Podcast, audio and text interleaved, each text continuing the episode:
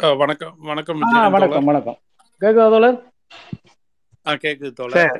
கொஞ்சம் அதாவது இப்ப நீங்க எவ்வளவு காலமா தமிழக முகாம் ஒன்றில் இருக்கிறீங்க அதை சொல்லி உங்களுடைய பின்னணி சொல்லி இப்போ இந்த ஆட்சி வந்த பிறகு என்ன மாதிரியான வளர்ச்சி பணிகள் நடக்குது என்னென்ன முன்னேற்றங்கள் நடந்திருக்கு அதை கொஞ்சம் சொல்லுங்க தோழர். நன்றி.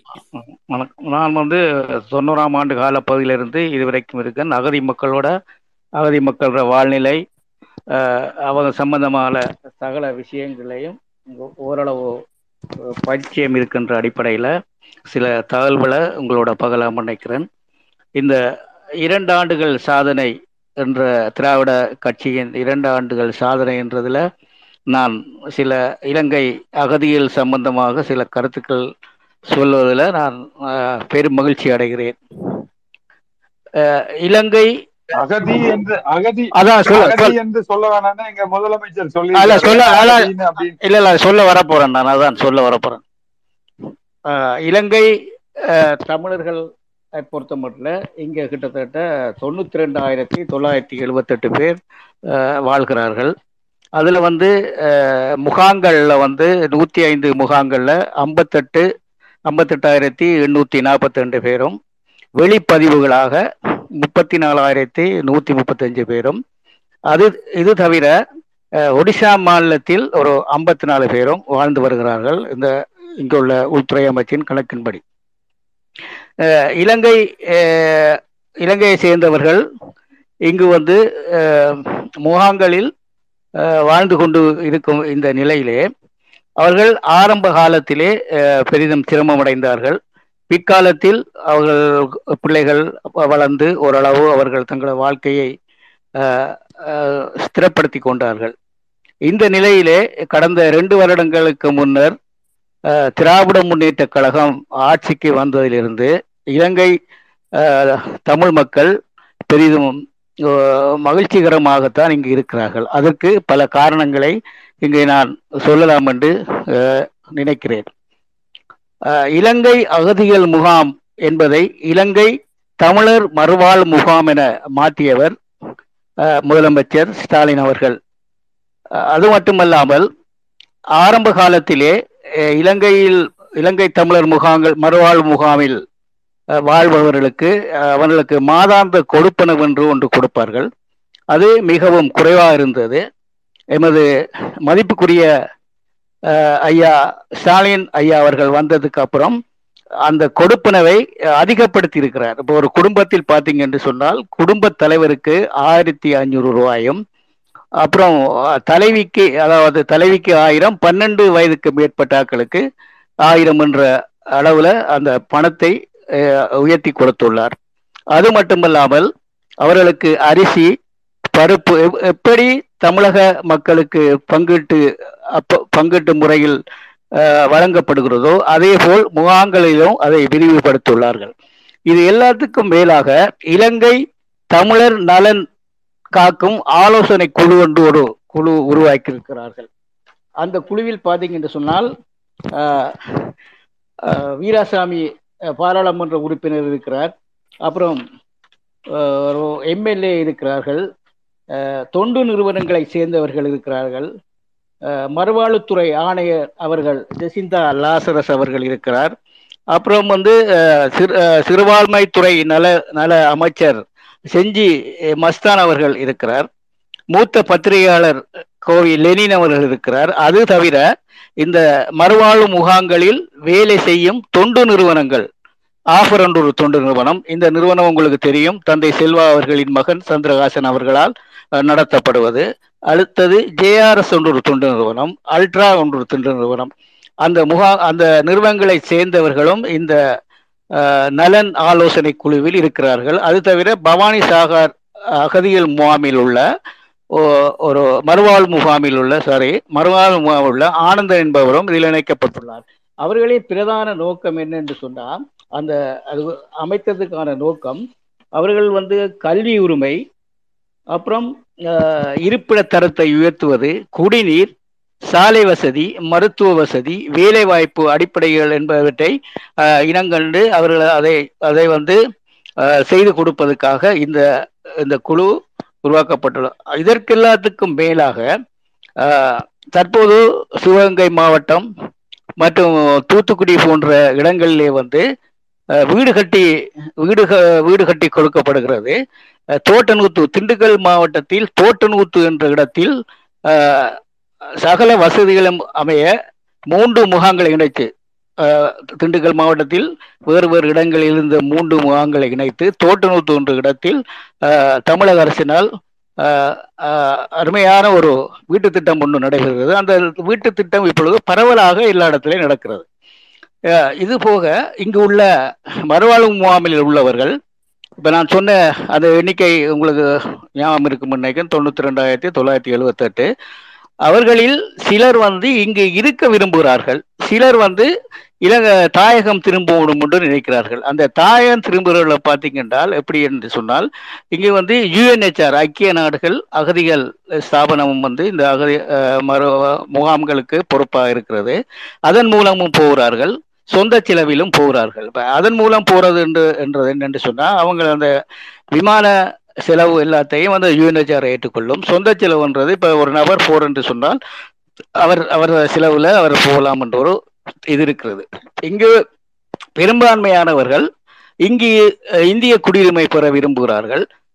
அந்த இந்திய குடியுரிமை என்ற ஒரு விஷயத்தில் இப்போ ம- முகாங்களில் வந்து ஒரு பரவலான ஒரு ஒரு விடயம் போய்க்கொண்டு இருக்கிறது அது மட்டும் இல்லை இங்கு பட்ட படிப்பு பட்ட மேற்படிப்பை முடித்து அதிகமான இளைஞர்கள் யுவதிகள் எல்லாம் இருக்கிறார்கள். அவர்கள் உரிய வேலை பெறுவதில் இந்த இந்த விஜயம் விடயமோ தடங்களாக தடங்கலாக இருப்பதால் அவர்கள் சில கம்பெனிகள்லையும் வர்ணம் தீட்டல் போன்ற கூலி தொழிலுக்கு தான் போகிறார்கள் அது- அதுக்கு அதை அதை நிவர்த்தி செய்வதற்கும் அஹ், தமிழக முதல்வர் அவர்கள் சட்டசபையில் கூட தீர்மானம் நிறைவேற்றி அதை ஒரு மத்திய அரசுக்கு கீழ் வருவதால் அந்த தீர்மானம் ஒன்று நிறைவேற்றி அனுப்பியிருக்கிறார்.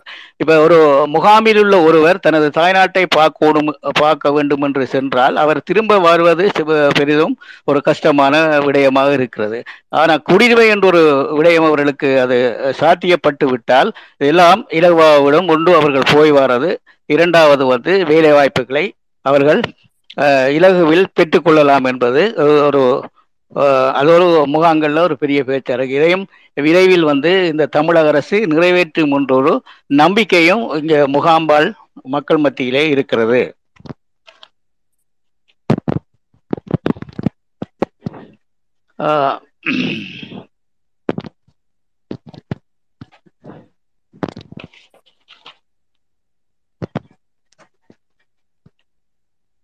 சோழா அவ்வளவுதான் தோழர் வேற எதுவும்? சரி சரி தோழர். சரியா. சரியா சொன்ன நாள் அது எதுவும் விடுபட்டுதா? தெரியலையே. நீங்க என்ன எல்லாம் கவர் பண்ணிருக்கீங்க அதாவது வீடு கட்டுற திட்டம் அப்புறம் கல்வி அப்புறம் அந்த ஆலோசனை குழு, நல்லா இப்ப எனக்கு ஒரு கேள்வி தோழர். இப்ப இருக்கு முகாம்கள்ல இருக்கிறவங்கல்ல பெரும்பான்மையானவர்கள் இங்கேயே இந்த இதுலயே இருக்கத்தான் விரும்புறாங்கன்னு சொல்றீங்க ஆமா. அதுதானே ஆமா அஹ், அப்படின்னா உங்களுக்கு தமிழ்நாடு அரசாங்கம் போதுமான அளவு கவனம் எடுத்து பாத்துக்குதுன்னு தானே அர்த்தம். கவனம் எடுக்காங்க.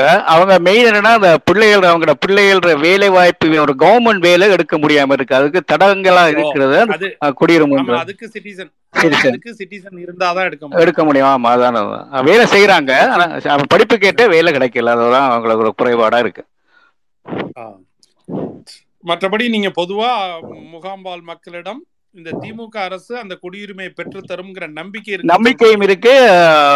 அது மட்டும் இல்ல இந்த அரசு மேல ஒரு ஒரு நல்ல ஒரு இது ஒரு நல்ல ஒரு அதீத நம்பிக்கையும் ஒரு இதுவும் உங்களுக்கு எங்களுக்கு செய்யும் இந்த அரசுன்ற ஒரு இது ஒன்று ஏற்பட்டிருக்கு அவங்களுக்கு. அதுல எந்த மாற்றமும் இல்லை மாற்று கருத்தும் இல்லை.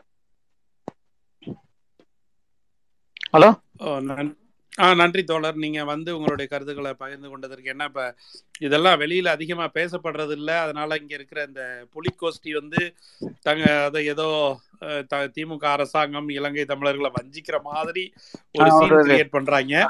அதனால நீங்க வந்து இந்த கருத்துக்களை எல்லாம் பகிர்ந்து நான் இன்னொரு இன்னொன்னு சொல்ல மறந்துட்டேன் என்னன்னு சொன்னா இப்ப இப்ப அங்க இந்த பொருளாதார பிரச்சனை ஏற்பட்டு சொல்லி கொஞ்சம் ஆட்கள் அடிக்கடி வந்துட்டு இருக்காங்க அவங்களையும் வந்து மண்டபம் முகாமில் தங்க வைக்கப்பட்டிருக்காங்க.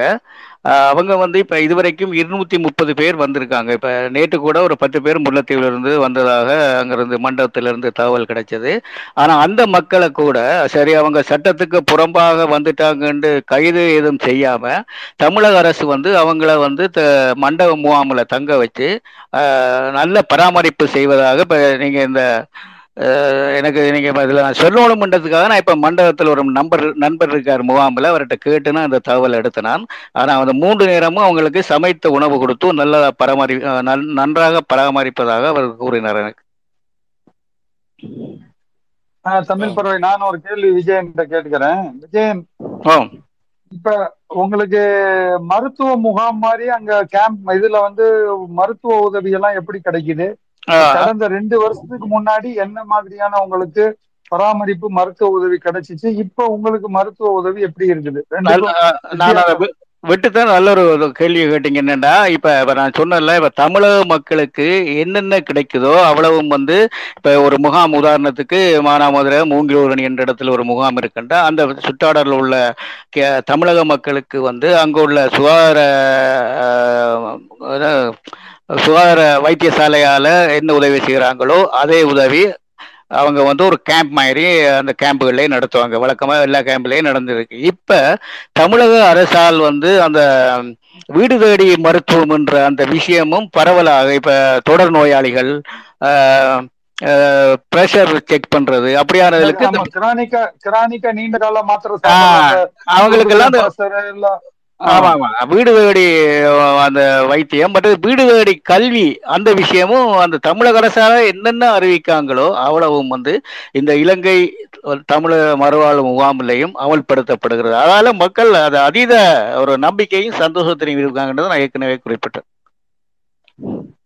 நன்றி இப்ப இல்லம் தேடி கல்வி இல்லம் தேடி மருத்துவம் வந்து கிடைச்சிருக்குங்கிறது இது வந்து பெரிய ஒரு மகிழ்ச்சிகரமான செய்தி. ஏன்னா வந்து ஒரு இப்ப நீங்க ஒரு வேற ஒரு நாட்டுல வந்து நீங்க ஒரு ஒரு பிரஜையா வந்து இருந்தாலும் உங்களுக்கான அந்த நாட்டு குடி மக்களுக்கு என்ன வசதி கிடைக்குதோ அது உங்களுக்கு ஆ, அதான் கிடைக்கிறது ஒரு கிடைக்குது. பெரிய கிடைக்க. அதை தவிர அதை சித்திரை தீபாவளிக்கல்ல வந்து அந்த கோஆப்டெக்ஸால கொடுக்குற அந்த அஹ், உடுதுணிகள் அந்த கரும்பு அந்த கொடுப்பனவு சித்திரைக்கு பொங்கலுக்கு கொடுக்குற சகலதும் அந்த மறுவாழ்வு முகாம்களையும் கொடுக்கப்படுகிறது. இப்ப உங்களோட விருப்பம் நீங்க இங்கே இருந்துக்கணும்னு விரும்புறீங்களா? உங்கள்கிட்ட கேக்குறேன் நானு. பொதுவான கேள்வியில உங்களை இப்ப நீங்க வந்து எல்லா விதத்துலயும் திருப்திகரமா இருக்கு ஆனா உங்களை வந்து அந்த நாட்டுக்கு அனுப்புனா இப்ப நீங்க அங்க போய் இருக்க விரும்புறீங்களா? இல்ல இங்கே இல்ல, இப்ப, continue பண்ணிக்கலாம்? அதுல நான் ஒரு எனக்கு வந்து இப்போ அறுபத்தி ரெண்டு வயசு.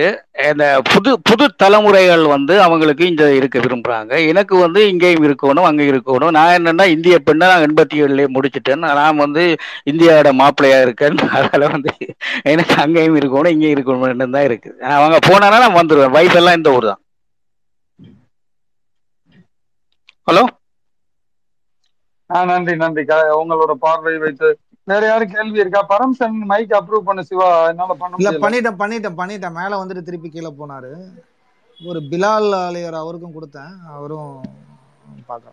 சரி நான் லீ லீவ் பண்ணிடலாமா தோழர்களே? எனக்கு வேலை இருக்கு.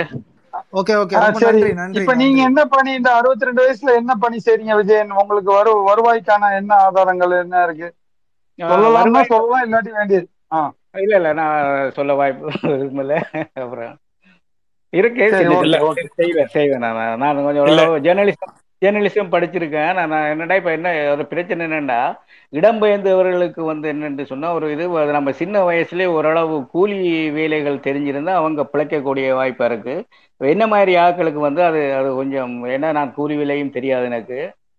சில இதுகளில் ட்ராவல்ஸ்ல எல்லாம் வேலை செஞ்சனா நிறைய வேலை செஞ்சனா அதால அது கொஞ்சம் கஷ்டமான ஒரு வாழ்க்கை தான் எனக்கு.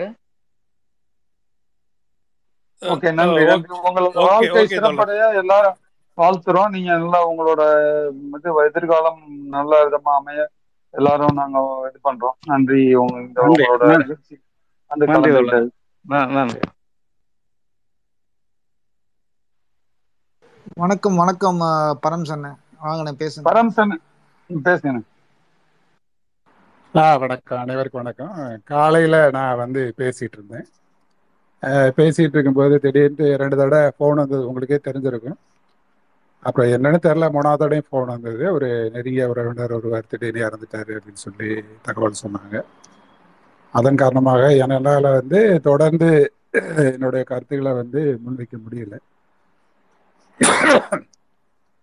அதன் பின்பு நான் வந்து சிராஜ்கிட்ட நான் மத்தியானத்துக்கு மேலே வர்றேன் தம்பி அப்படின்னு சொல்லி சொல்லியிருந்தேன். அந்த அடிப்படையில் இப்போ வந்து அதன் தொடர்ச்சியாக உங்களோட அந்த என்னுடைய கருத்துக்களை நான் பகிர்ந்துக்கிட்டேன்னு ஆசைப்படுறேன். நான் ஸோ காலையில் சொன்ன விஷயங்கள் இதுதான். நண்பர்கள் எல்லாருக்கும் தெரிஞ்சிருக்கும். ஒரு ஆரிய திராவிட ஒரு நிலை ஆதி காலத்தில் எப்படி இருந்தது? அது எந்த அளவுக்கு கல்வி என்பது ஒடுக்கப்பட்டவர்களுக்கும் சுதந்திரர்களுக்கும் மறுக்கப்பட்டது. யார் யாரு மட்டுமே கல்வி பெற முடிந்தது அப்படிங்கிறத பற்றிலாம் நான் காலையில் சொல்லிக்கிட்டு இருந்தேன். நான் ஏற்கனவே காலையில் குறிப்பிட்ட மாதிரி கல்வி என்பது வந்து அது ஒரு குறிப்பிட்ட சமூகத்தை சார்ந்தவர்கள் மட்டுமே பெறக்கூடிய அளவில் தான் குருகுலங்கள் அமைக்கப்பட்டிருந்தன. அதில் வந்து அரசர்கள் பயில்வதற்கு கூட அவர்களுடைய அனுமதி தேவை என்பது யதார்த்த நிலை. இப்படி ஆயிரம் ஆண்டு காலமாக அடக்கி ஒடுக்கப்பட்ட சமூகம் நீதி கட்சி தோட்டத்திற்கு பின்பு ஒரு குறிப்பிட்ட சமூகம் தான் அரசு பணிகளிலே ஆதிக்கம் செலுத்துகிறார்கள் என்ற ஒரு நிலையை எதிர்த்து நீதி கட்சி சில சட்டங்களை உருவாக்கி ஒதுக்கீடுகளை கொண்டு வந்தபோது அந்த அந்த பணிகளிலே பணியாற்ற தகுதியான நபர்கள் கூட கிடைக்கவில்லை. அதனால படித்திருந்தால் தானே அவர்களுக்கு அந்த பணிக்கு செல்ல முடியும். அந்த நிலையிலே அவர்கள் வந்து யாருமே படிக்கவில்லை. அப்போ கல்விக்கும் வந்து முக்கியத்துவம் கொடுக்க வேண்டும் ஒரு நிலையே வந்து உருவாக்கப்பட்டது. அதன் அடிப்படையில் தான் நான் ஏற்கனவே காலையிலே குறிப்பிட்ட மாதிரி சென்னையிலே மாநகராட்சி பள்ளிகளில் கூட மாணவர்கள் எண்ணிக்கை குறைவாக இருந்ததன் காரணமாக திரு அப்போது மேயராக இருந்த திரு சிங்காரவேலர் அவர்கள் மதிய உணவு திட்டத்தை கொண்டு வந்தார்கள். அதன் காரணமாக மாணவர்களுடைய எண்ணிக்கை வந்து அதிகரித்தது. அதன் பின்னர் வந்து காமராஜர் அவர்கள் வந்து அந்த திட்டத்தை தமிழ்நாடு முழுவதும் விரிவுபடுத்தினார்கள். அதுக்கு காரணமாக நான் கா அதற்கான காரணத்தை நான் காலையிலே குறிப்பிட்டேன்.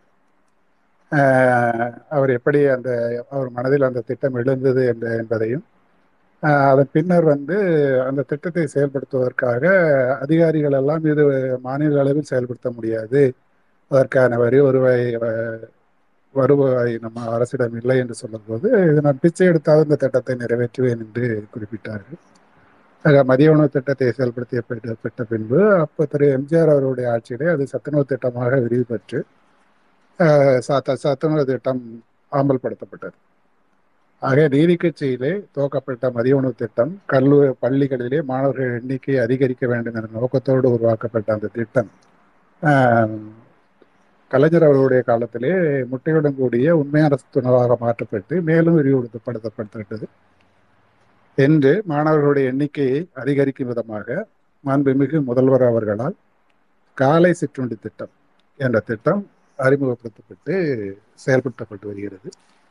இந்த காலை சிற்றுண்டி திட்டத்தின் காரணமாக பள்ளிகளிலே வரக்கூடிய மாணவர்களுடைய எண்ணிக்கை என்பது கிட்டத்தட்ட இருபத்தி ஒன்பது சதவீதம் அதிகரித்துள்ளதாக ஒரு புள்ளி விவரம் சொல்லுகிறது.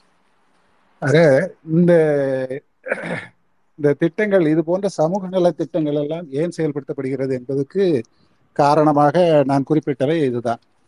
ஒரு சமூகம் முன்னேற வேண்டும் என்று சொன்னால் அந்த சமூகத்தின் வந்து கல்வியறிவு பெற வேண்டும். அந்த கல்வியை வளர்த்தால் மட்டும்தான் அந்த சமூகம் முன்னேற்றம் அடையும் என்பதிலே நம்முடைய திராவிட மாடல் ஆட்சி நம்பிக்கை உள்ள ஆட்சியாக இருக்கிறது. தமிழ்நாடு இந்த அளவுக்கு மற்ற மாநிலங்களை விட முன்னேறி இருப்பதற்கும் தமிழ்நாடு வளர்ந்திருப்பதற்குமான காரணம் முக்கியமாக காரணம் எது என்று நம்ம நினைத்தோம் என்றால் அது நிச்சயமாக அது கல்விதான்.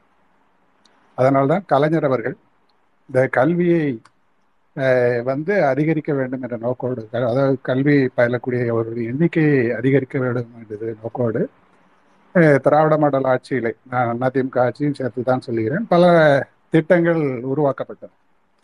அது எல்லாருமே நமக்கு தெரிந்தவை தான் இப்பொழுது அமல்படுத்தப்பட்டுள்ள காலை சிற்றுண்டி திட்டம் என்பது அஹ், அதிலே ஒரு முக்கியமான ஒரு திட்டமாக அஹ், பார்க்கப்படுகிறது. ஒரு- ஒருவருக்கு வந்து காலையிலயும் சாப்பாடு கிடைக்கும் மத்தியானமும் சாப்பாடு கிடைக்கும். ஒரு மாணவனுக்கு. அவர் காமராஜர் அவர்கள் அவர்கள் ஒரு ஆடுமைக்கு சிறுவனை பார்த்தபோது நீ ஏன் பள்ளிக்கு செல்லவில்லை என்று கேட்டபோது அவன் சொன்னது "இதுதான், அப்போ சாப்பாட்டுக்கு நான் என்ன பண்ணுவேன்? ஆடு மேய்ச்சாதான் எனக்கு சாப்பாடு? அப்படிங்கிற ஒரு நிலையில அவன் சொன்னதுனால அப்போ இவன் பள்ளிக்கு போகாத காரணம் இவன் வேலை பார்த்தா தான் அவன் வீட்டில் ஏதோ ஒரு வருவாய் வரும். அதன் காரணமாக தான் அந்த அந்த மாணவன் மூலமாக ஒரு வருவாய் வரும் என்று நினைத்து அவன் கல்வியை வந்து விட்டுருக்காங்க அப்படின்னு சொல்லி அவர் மதிய உணவு திட்டத்தை அமல்படுத்தினார். அதுபோலத்தான் இப்போ வந்து காலை உணவு திட்டம் ஐநூறு கோடியில் பதினெட்டு லட்சம் தொடக்க பள்ளிகளில் இப்பொழுது அமல்படுத்தப்பட்டு செயல்படுத்தப்பட்டு வருகிறது.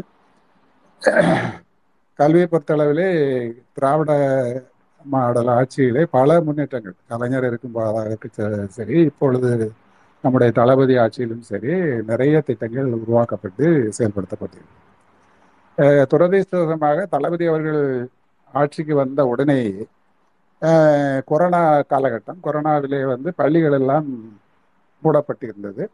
மாணவர்கள் யாரும் பள்ளிக்கு செல்லவில்லை. அப்பொழுது கொரோனா முடிவடைந்து பள்ளி திறந்தபோது பெரும்பாலான மாணவர்கள் பள்ளிக்கு வரவில்லை. இப்போ அந்த இடைநிற்றலை சரி செய்ய வேண்டும் என்ற நோக்கத்தோடு இல்லந்தேடி தேடி கல்வி என்ற திட்டமும் செயல்படுத்தப்பட்டது. அதாவது வீடுகளுக்கே சென்று கல்வி கற்பிக்க முறை. கிட்டத்தட்ட அதுக்காக தொண்ணூற்றி ஏழு கோடி ரூபாய் செலவு செய்து அந்த திட்டம் வந்து செயல்படுத்தப்பட்டது. அதன் காரணமாக இடைநிற்றலில் இருந்த மாணவர்கள் திரும்பவும் பள்ளிக்கு வந்து அதை கல்வியை தொடர்வதற்கு வழிவகை ஏற்படுத்த ஏற்படுத்தப்பட்டது. அதுபோல எண்ணும் எழுத்தும் திட்டம் எண்ணும் எழுத்தும் திட்டம் பள்ளியிலே படிப்பது இளம் சிறார்கள் படிப்பதிலே ஒரு புது புதுமையை புகுத்திய ஒரு திட்டம். வெறும் எழுத்து அறிவோடு கூடிய படிப்பு மட்டும் இல்லாமல் பாட்டு நடனம் என்ற நோக்கோடு அந்த கல்வி திட்டத்தையே ஒரு ஆர்வமுள்ளதாக மாற்றி மாணவர்கள் எண்ணிக்கையை அதிகரிக்க செய்தது திராவிடர் மாடல் ஆட்சியிலே. உயர்கல்வியை எடுத்துக்கொண்டால் இந்தியாவிலே அதிகமான விழுக்காடு உயர்கல்வி உள்ள பெற்றுள்ள அவர்களுடைய எண்ணிக்கை கொண்ட அதிலும் குறிப்பாக பெண்கள் பெற்றுள்ள மாநிலமாக தமிழ்நாடு இருக்கிறது. அகில இந்திய அளவிலே சராசரி வந்து இருபத்தேழு சதவீதமாக இருக்கின்ற போதிலும் தமிழ்நாட்டினுடைய சராசரி ஐம்பத்தி மூணு புள்ளி எழுபத்தி நாலு என்று நினைக்கிறேன். கிட்டத்தட்ட ஐம்பத்தி நாலு சதவீதம் இரு மடங்கு அதிகமாக உயர்கல்வி பெறக்கூடிய மாணவிகளுடைய எண்ணிக்கை. இந்தியாவிலே இருக்கக்கூடிய காரணம் வந்து கல்விக்காக திராவிட மாடல் அரசு கொடுக்கக்கூடிய முக்கியத்துவம். ஒரு கல்வியினால என்ன நன்மை கிடைச்சிட போகுது அப்படின்னா நான் அது காலையிலே உதாரணம் சொன்னேன். ஒரு ஒரு தாழ்த்தப்பட்ட வகுப்பை சார்ந்தவருக்கு சமுதாயத்திலே எந்த அளவுக்கு மரியாதை இருக்கிறது எந்த அளவுக்கு அவமானங்களை சந்திக்கிறார் அவர் எந்த அளவுக்கு கொடுமைக்கு உள்ளாக்கப்படுகிறார் அவர் எந்த அளவுக்கு கீழ்த்தரமாக நடத்தப்படுகிறார் அவர் எந்த அளவுக்கு மரியாதை இல்லாமல் இருக்கிறார் என்பதையெல்லாம் மாற்றி அமைக்கக்கூடிய ஒரே வலி வலிமை கல்விக்கு மட்டுமே உண்டு. அதே சமூகத்தில் பிறந்த ஒரு மாணவர் ஒரு ஐஏஎஸ் படித்து கலெக்டராகி கூட சென்றால் அவரிடம் சென்று பிற வகுப்பினர் கைகட்டி நிற்கக்கூடிய ஒரு நிலையை உருவாக்கியது கல்வி. அதை உணர்ந்த கலைஞர் அவர்கள் ப- மாணவர்கள் பள்ளிக்கு செல்வதற்கு இடையூறாக. நிறைய அப்போ பள்ளிக்கூடங்கள் எல்லாம் வந்து தூரத்தில் இருந்தன. மூன்று கிலோமீட்டருக்கு ஒரு அஹ், பள்ளி என்ற நிலையை அஹ், எட்ட வேண்டும் என்று அதற்காக நிறைய பள்ளிகள் துவக்கப்பட்டன. அதுபோல் உயர்கல்விகள் அஹ், கிட்டத்தட்ட பன்னெண்டு கிலோமீட்டருக்கு ஒரு கல்லூரி என்ற அளவில் கலைஞருடைய ஆட்சி காலத்திலே கல்லூரிகள் நிறைய திறக்கப்பட்டன.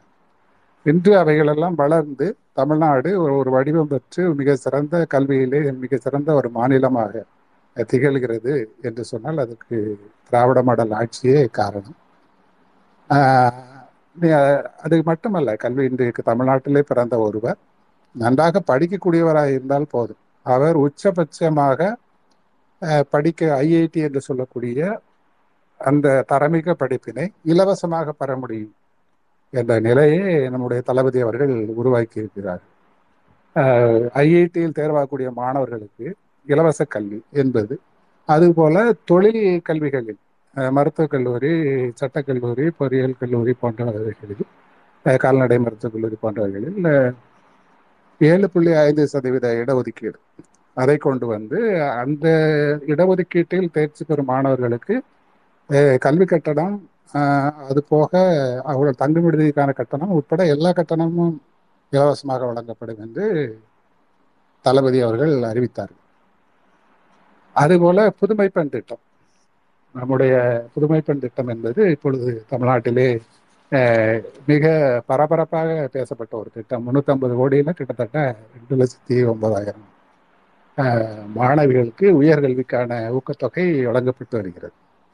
அரசு கல்வி க- அரசு பள்ளிகளிலே ஆரம்ப கல்வி முதல் பனிரெண்டாம் வரை வகுப்பு வரை படித்த மாணவிகள் உயர்கல்விக்கு சென்றால் அவர்களை உயர்கல்விக்கு செல்ல வைக்க வேண்டும் என்பதுதான் இந்த திட்டத்தினுடைய ஒரே நோக்கம். அவர்கள் அதாவது உயர்கல்விக்கு சென்றால் அவர்களுக்கு மாதந்தோறும் ஆயிரம் ரூபாய். அவர்கள் கல்லூரி படிப்பை முடிக்கும் வரை அவர்களுக்கு மாதந்தோறும் அறிவு ஆயிரம் ரூபாய் என்ற ஒரு உன்னத திட்டத்தை அறிவித்து தமிழக அரசு இப்பொழுது செயல்படுத்தி செயல்படுத்தி வருகிறது. அது மட்டுமல்ல இந்த போட்டி உலகத்திலே நிறைய க- பன்னாட்டு நிறுவனங்கள் எல்லாம் ஆரம்பிக்கப்பட்டு தொழில்களை நடத்தி வருகின்றது. இந்த பன்னாட்டு நிறுவனங்கள் எல்லாம் தேர்ச்சி பெறுவதற்கு த நிறைய நேர்முக தேர்வுகளை நடத்தி மாணவர்களை தேர்வு செய்கிறது. அப்போ நகரத்தில் இருக்கக்கூடிய ஒரு மாணவன் அவன் ஆங்கில வழியில கற்றிருப்பான் நிறைய பொது அறிவு அவனுக்கு இருக்கும். அதற்கான வாய்ப்புகள் அவனுக்கு கிடைத்திருக்கும். அப்படிப்பட்டவன் எளிதாக தேர்வாகி சென்று விடுவான். ஆனால் ஒரு கிராமத்தில் இருக்கக்கூடிய மாணவருக்கு அத்தகைய வாய்ப்பு இல்லை. அத்தகைய வாய்ப்பை கிராமத்து மாணவருக்கும் உ- உருவாக்கி தர வேண்டும் என்ற நோக்கத்தோடு உருவாக்கப்பட்ட உன்னதமான திட்டம் தான் நான் முதல்வர் திட்டம். அந்த நான் முதல்வர் திட்டத்திலே பள்ளியிலே படிக்கும் போதே அல்லது கல்லூரியிலே படிக்கும் போது நேர்முக வளாக தேர்வுகளிலே தேர்ச்சி பெறுவதற்கான அடிப்படை பாடங்கள் அதற்கான செயல் திட்டங்கள் வகுக்கப்பட்டு அவையெல்லாம் செயல்படுத்தப்பட்டு வருகிறது. அதன் காரணமாக கிட்டத்தட்ட நிறைய பேர் தமிழ்நாட்டில் இன்றைக்கு கார்ப்பரேட் நிறுவனங்களிலே தேர்வாகக்கூடிய ஒரு நிலையை நம்முடைய மாண்புமிகு முதல்வர் அவர்கள் உருவாக்கி இருக்கிறார்கள் எட்டு லட்சத்தி பதினோராயிரத்தி எண்ணூற்றி எழுபத்தி ஒன்பது கலை மற்றும் அறிவியல் கல்லூரி மாணவர்களுக்கும் நாலு லட்சத்தி அறுபதாயிரத்தி எழுநூத்தி முப்பத்தி நாலு பொறியியல் கல்லூரி மாணவர்களுக்கும் இந்த பயிற்சி என்பது அளிக்கப்பட்டு இந்த நான்முதல்வர்கள் முதல்வர் திட்டத்திலே அவர்களுக்கு அந்த பயிற்சி வழங்கப்பட்டுள்ளது. இப்படி வாழ்க்கையிலே ஒவ்வொரு நிலையிலும் கல்வி மூலமாக ஒருவரை உயர்த்துவதற்கான திட்டங்களை இந்த அரசு திராவிட மண்டல அரசு செயல்படுத்தி வருகிறது என்பது ஒரு பெருமைக்குரிய விஷயமாக நான் பார்க்கிறேன். கிட்டத்தட்ட இவ்- இந்த மாதிரி திட்டங்களை தான் ஒரு எந்த ஒரு அரசும் தான் பொறுப்பேற்ற இரண்டு ஆண்டுகளிலே தேர்தல் வாக்குறுதியிலே சொல்லப்பட்ட வைகளில் எழுபத்தைந்து சதவீதத்துக்கு மேல் நிறைவேற்றிய அரசு என்பது இதுவரைக்கு பாராத ஒரு நம் நான் பார்க்காத ஒன்று அந்த மாதிரி ஒரு அரசு அவ்வளவு வேகமாக செயல்படக்கூடிய ஒரு அரசாக இந்த அரசு இருக்கிறது என்பதில் மாற்று கருத்தில்லை அதன் காரணமாகத்தான் அகில இந்திய ஊடகங்கள் எல்லாம் தமிழ்நாட்டிலே இருக்க முதல்வரை திரும்பி பார்க்க திரும்பி பார்க்கின்றார்கள். கிட்டத்தட்ட இந்தியா டுடே இருமுறை கருத்து கெடுப்பு நடத்தி இந்தியாவிலே சிறந்த முதல்வர் திரு. மு. க. ஸ்டாலின் என்று பட்டியலிட்டது. ஆஹ், அப்படிப்பட்ட அளவுக்கு முதல்வருடைய உழைப்பும் வேகமும் ஒவ்வொரு நாளும் ஓயாது உழைத்து அவர் மக்களோடு பழகு விதம். எனக்கு தெரிந்து காமராஜர் அவர்கள் மக்களோடு ரொம்ப அணுக்கமாக பழகியதாக சொல்வார்கள். ஆனால் நம்முடைய முதல்வர் அதையும் விட்டார் அவரை யாரும் எளிதில் எழுதலாம் யாரும் எளிதில் பார்க்கலாம் ஒரு சாதாரண ஒரு கோரிக்கையை தொலைக்காட்சியில் பார்த்தா கூட அதை வைத்து அந்த வ- அவர்களுக்கு என்ன தேவையோ அதை கிடைக்க செய்யக்கூடிய அளவுக்கு அவர் ஒவ்வொரு விஷயங்களிலும் ஆர்வம் செலுத்துகின்ற ஒரு நல்ல முதல்வராக இருக்கின்றார். உதாரணமாக சொல்ல வேண்டாம். டானியா என்ற ஒரு மாணவி அவளுக்கு முகச்சிதைவு அது தொலைக்காட்சியிலே புதிய தலைமுறை தொலைக்காட்சி என்று தான் நினைக்கிறேன். அதிலே அவளுடைய அந்த அந்த சோகமான கதை ஒளிபரப்பப்பட்டது. அதை பார்த்து நம்முடைய முதல்வர் அவர்கள் மாண்புமிகு சுகாதாரத்துறை அமைச்சர் அவர்களை அழைத்து அந்த மாணவிக்கு தேவையான உதவிகளை சிகிச்சை செய்யும்படி கூறி அந்த மாணவி தொடர்ந்து சிகிச்சை பெற்று இதன் மட்டுமல்ல முதல்வரே நேரில் சென்று அந்த மாணவியை பார்க்கிறார். அந்த மாணவியை பார்த்து உற்சாகப்படுத்துகிறார். இப்பொழுது அந்த மாணவி சந்தோஷமாக பள்ளிக்கு சென்று வருகிறார். இப்படி சாதாரணமாக தொலைக்காட்சியில் பார்க்கக்கூடிய ஒரு நிகழ்வை கூட தன்னுடைய கவனத்தில் கொண்டு அதை கடந்து போகலாம். முதல்வருக்கு அது வேலையில் கடந்து போகலாம். ஆனாலும் ஒரு அக்கறையோடு அவர்களுடைய குறையை தீர்க்கின்ற ஒரு முதல்வராக நம்முடைய முதல்வர் அவர்கள் செயல்பட்டு வருகின்றார்கள். ஆக அந்த இரண்டாண்டு ஆட்சி காலம் என்பது ஒரு தமிழ்நாட்டுக்கு அது ஒரு இரட்டிப்பு மகிழ்ச்சியை தரக்கூடிய ஆட்சிதான் என்று- என்பது எனது கருத்து. நண்பர்களே மீண்டும் நான் வருகிறேன். இந்த வாய்ப்புக்கு நன்றி. வணக்கம். நன்றி நன்றி. விரிவா அதாவது வந்து நீங்க அந்த உங்களோட ஃப்ளோ ஆஃப் லாங்குவேஜ்ல வந்து கடகடன்னு எல்லா விஷயத்தையும் வந்து கொட்டிட்டீங்க. நன்றி. நீங்க வாங்க எப்போ வேணாலும் வந்து பேசலாம். ஒன்றும் பிரச்சனை இல்லை. வாங்க நீங்க உங்க வேலையை முடிச்சுட்டு வாங்க. ராணிப்பேட்டை மாவட்டத்தை சேர்ந்தவங்க. பேசுங்க பேசுங்க. ஓகே. இப்போ வந்து பாத்தீங்கன்னா எனக்கு வந்து ஒரு திராவிட கழகம் திராவிட முன்னேற்ற கழகம் தான் நிறைய செஞ்சிருக்காங்க. தமிழ்நாடு முன்னேற்றத்துக்கு எல்லாமே. எனக்கு வந்து இப்போ பாத்தீங்கன்னா ஒரு கிட்டத்தட்ட ஐம்பது வயசு ஆக போகுது. ஆனா நான் வந்து எங் தினமலர் துக்ளக் அது மாதிரி தான் படிச்சுட்டு இருப்பேன். அதனால இனம் புரியாம ஒரு எப்பவுமே ஒரு வெறுப்பு இருக்கும் திமுக மேல. ஏன்னா அவங்க வந்து நம்ம அது படிக்க படிக்க நம்மளே அறியாம நம்ம மனசுல அது மாதிரி விதைச்சிருவாங்க. தினமலர் துக்ளக்லாம் படிச்சவங்களுக்கு தெரியும். அதுக்கப்புறம் தான் இ- இணையதளம்லாம் வரும்போது தான் இந்த சுபவி இங்க அவங்க அருள்மொழி லாயரு இவங்க எல்லாம் பேசுற அதுக்கப்புறம் அவங்க பேச்செல்லாம் கேட்டப்புறம் தான் நமக்கு தெரியுது நம்ம எப்படி முன்னேறி இருக்குன்ட்டு. அதுக்கு வந்து ஒரு சிறந்த உதாரணம்னா எங்க கிராமம்லாம் நான் சின்ன வயசுல இருக்கும்போது பாத்தீங்கன்னா ஒரு வேளை சோத்துக்கே எல்லாம் கஷ்டப்படுவோம் என்ன விளையுதோ அதான் சாப்பிடுவோம். கொஞ்சம் வறட்சியான மா- மாவட்டம் எங்க எங்க மாவட்டம்லாம். அதுக்கப்புறம் இப்ப பாத்தீங்கன்னா ஒரு வீட்டுக்கு மினிமம் ரெண்டு மூணு மோட்டார் பைக் வச்சிருக்காங்க. சின்ன சின்ன கிராமத்துல அட்லீஸ்ட் ஒரு ரெண்டு கார் மூணு கார் நிக்குது. எல்லாருமே படிச்சிருக்காங்க. ஆனா என்னன்னா அந்த பகுதியில வந்து திமுகவால தான் இது வளர்ந்துருக்கு. இந்த நீதி கட்சியால தான் வளர்ந்துருக்குன்னு மக்களுக்கே தெரியல. இவங்க எல்லா நன்மையும் பண்ணிட்டு அது மக்கள் கிட்ட போய் கொண்டே சேர்க்கல. அதனால இப்ப என்ன பண்றாங்க? பிஜேபியோட கருத்து அதெல்லாம் அந்த பக்கத்து இளைஞர்களை வந்து ரொம்ப கவர்ந்து இழுக்குது. இதுக்கு என்ன காரணம்னா இவங்க எல்லாம் நல்லது செஞ்சிட்டாங்க. நாங்க தான் அவங்களுக்கு எல்லாம் செஞ்சனும் வந்து யாருமே சொல்லவே இல்லை. இப்போ இவங்க சுபவி இவங்க பேச்செல்லாம் கேட்க போதுதான் எனக்கே தெரியுது. ஓ நம்மள படிக்க வச்சவங்க இவங்க தான். ஆனா நம்ம மனம் இது தெரியாம வந்து இவங்களே திட்டிட்டு இருப்போம் திமுகவிய. எனக்கு ஓரளவுக்கு புரிஞ்சு கலைஞர் எல்லாம் இறந்த அப்புறம் தான் தெரியுது. அவரால் தான் நமக்கு படி நம் படிக்கவே முடிஞ்சதுன்னு அப்பதான் எனக்கே தெரியுது. அவங்க எப்பயோ எல்லாம் முடிச்சுட்டு போயிருக்காங்க.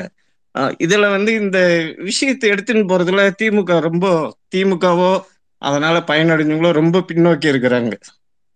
இப்பயும் இப்ப பிஜேபி எல்லாம் சோசியல் மீடியால வந்து அவனுங்க போடுற பதிவுகளுக்கு ஈக்குவலா திமுக பண்ணது நல்லது கூட சொல்ல மாட்டேன்றாங்க. அதுதான் ரொம்ப வருத்தமா இருக்கு எனக்கு. அவங்க பண்ண இதுவெல்லாம் வந்து எடுத்து சொல்லணும். இப்போ நான் வந்து டிஎம்கே கிடையாது.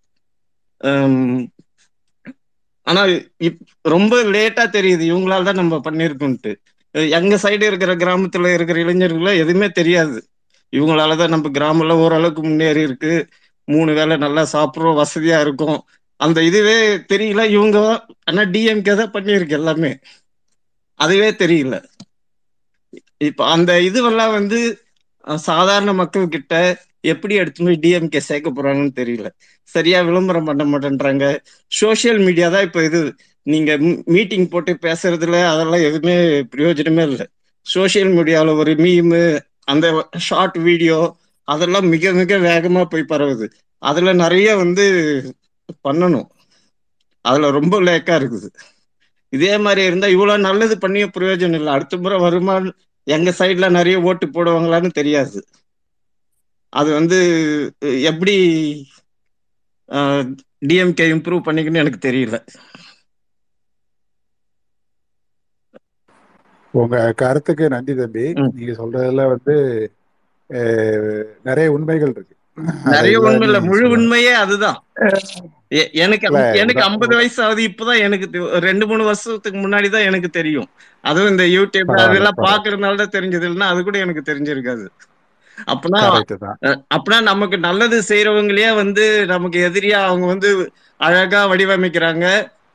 நமக்கு நான் பிராங்கா சொல்ல கலைஞர் உயிரோட இருக்கிற வரைக்கும் எதுக்கு இந்த கிழமை இருக்கிறான் இவன் சாக மாட்டேன்றான் அப்படின்னு மரியாதை குறைவா பேசுவேன். அதுக்கு அடுத்து அதுக்கப்புறம் தெரியுது அவரால் தான் என்னால மூணு வேளை சாப்பிட்டு இன்னைக்கு ஓரளவுக்கு என்னால வாழ முடியுதுன்னா அவரு தான் காரணம்னு தெரியுது. ஆனா அது ரொம்ப லேட்டா தெரியுது. அவர் உயிரோட இருக்கும்போது தெரியலையே எங்கள் எங்க ஊர் ராணிப்பேட்டெல்லாம் இந்த மீட்டிங் போய் பேசுவார். அதெல்லாம் போய் கேட்காம விட்டுட்டுமே அப்படின்ட்டு இப்போ வருத்தமா இருக்கு. இதே தான் இன்னும் ஆனா டிஎம்கே வந்து இது இம்ப்ரூவ் பண்ணிக்கவே இல்லை. ஆனா பிஜேபி வந்து பயங்கரமா அவன் எங்க கிராமத்து வரைக்கும் ஆர்எஸ்எஸ் வந்துட்டானுங்க. கிராமத்துல இருக்கிற இளைஞர்களை கூப்பிட்டு அது சொல்லி தரேன் இது சொல்லி தரேன்னு ஆரம்பிச்சிருக்கானுங்க. பள்ளிக்கூடம் எல்லாம் பிடிச்சிட்டானுங்க அவனுங்க. பெற்றோர் ஆசிரியர் சங்க தலைவர் எல்லாம் பாத்தீங்கன்னா ஆர்எஸ்எஸ் ஆள் தான் இருக்கான். ஆனா டிஎம்கேல படு வீக்கா இருக்காங்க. எல்லாம் நல்லது செஞ்சுட்டு எதுவுமே அந்த மக்கள் ஓட்டு கூட பெறாம இருக்காங்க. எப்பதான் இம்ப்ரூவ் பண்ணிக்குவாங்கன்னு தெரியல. நீங்க நல்லது செஞ்சு பொய்யெல்லாம் சொல்ல சொல்ல நாங்க இதெல்லாம் செஞ்சிருக்கோம் அப்படின்ட்டு மக்கள் கிட்ட போய் எடுத்து போய் சொல்லணும் இப்போ. இல்ல அதற்கான முயற்சிகளை தான் இப்ப நிறைய நம்ம செஞ்சுட்டு வரோம். இப்ப இந்த ஸ்பேஸோட நோக்கமே அந்த மாதிரி தெரிஞ்சுக்க வைக்கிறது தான். தெரியாதவங்களுக்கு நிறைய விஷயங்களை சொல்லி இந்த ஆட்சியை பற்றியும் இந்த தலைவர்களை பற்றியும் நிறைய விஷயங்களை சொல்லி தெரிஞ்சு வச்சுக்கிறது தான். நீங்க சொல்றதை நான் ஒத்துக்கிறேன். பாஜக வந்து நிறைய திட்டமிட்டு களமாடுறாங்க அப்படிங்கிறதுல அவங்க மாற்று கருத்து கிராமத்தை இல்லை. எல்லாம் பூந்துட்டாங்க சின்ன சின்ன கிராமம் வரைக்கும் யாருமே. இல்ல இந்த ஸ்பேஸே எடுத்துக்கிட்டா கூட இதுல வந்து போடுறது இல்ல வர்றான். ஒரு ரெண்டு பேர்ல வர்றான். நம்ம திமுக ஆட்சிக்கு எதிரான ஸ்லேடுகள் எல்லாம் ஒரு பத்து இதை போட்டு விட்டுட்டு போயிடுறான். அவனுக்கு கொடுக்கப்பட்ட அஜெண்டா அது. இப்ப நீங்க பாத்தீங்கன்னா இதுல இந்த இதுல பாருங்க நம்ம இதுல செய்திகள்ல பாருங்க நம்ம தண்டர் போல்டு கொஸ்ட் போட்டு அந்த அது கீழே உள்ள செய்திகளை பாருங்க. அதுல ரெண்டு பேர் ஒருத்தர் வந்து வந்து என்னமோ திருமுருகனா என்னமோ ஒரு இது ஒன்று பேர் பார்த்தேன். இன்னொன்று வந்து வேற ஒரு பேர் பார்த்தேன்.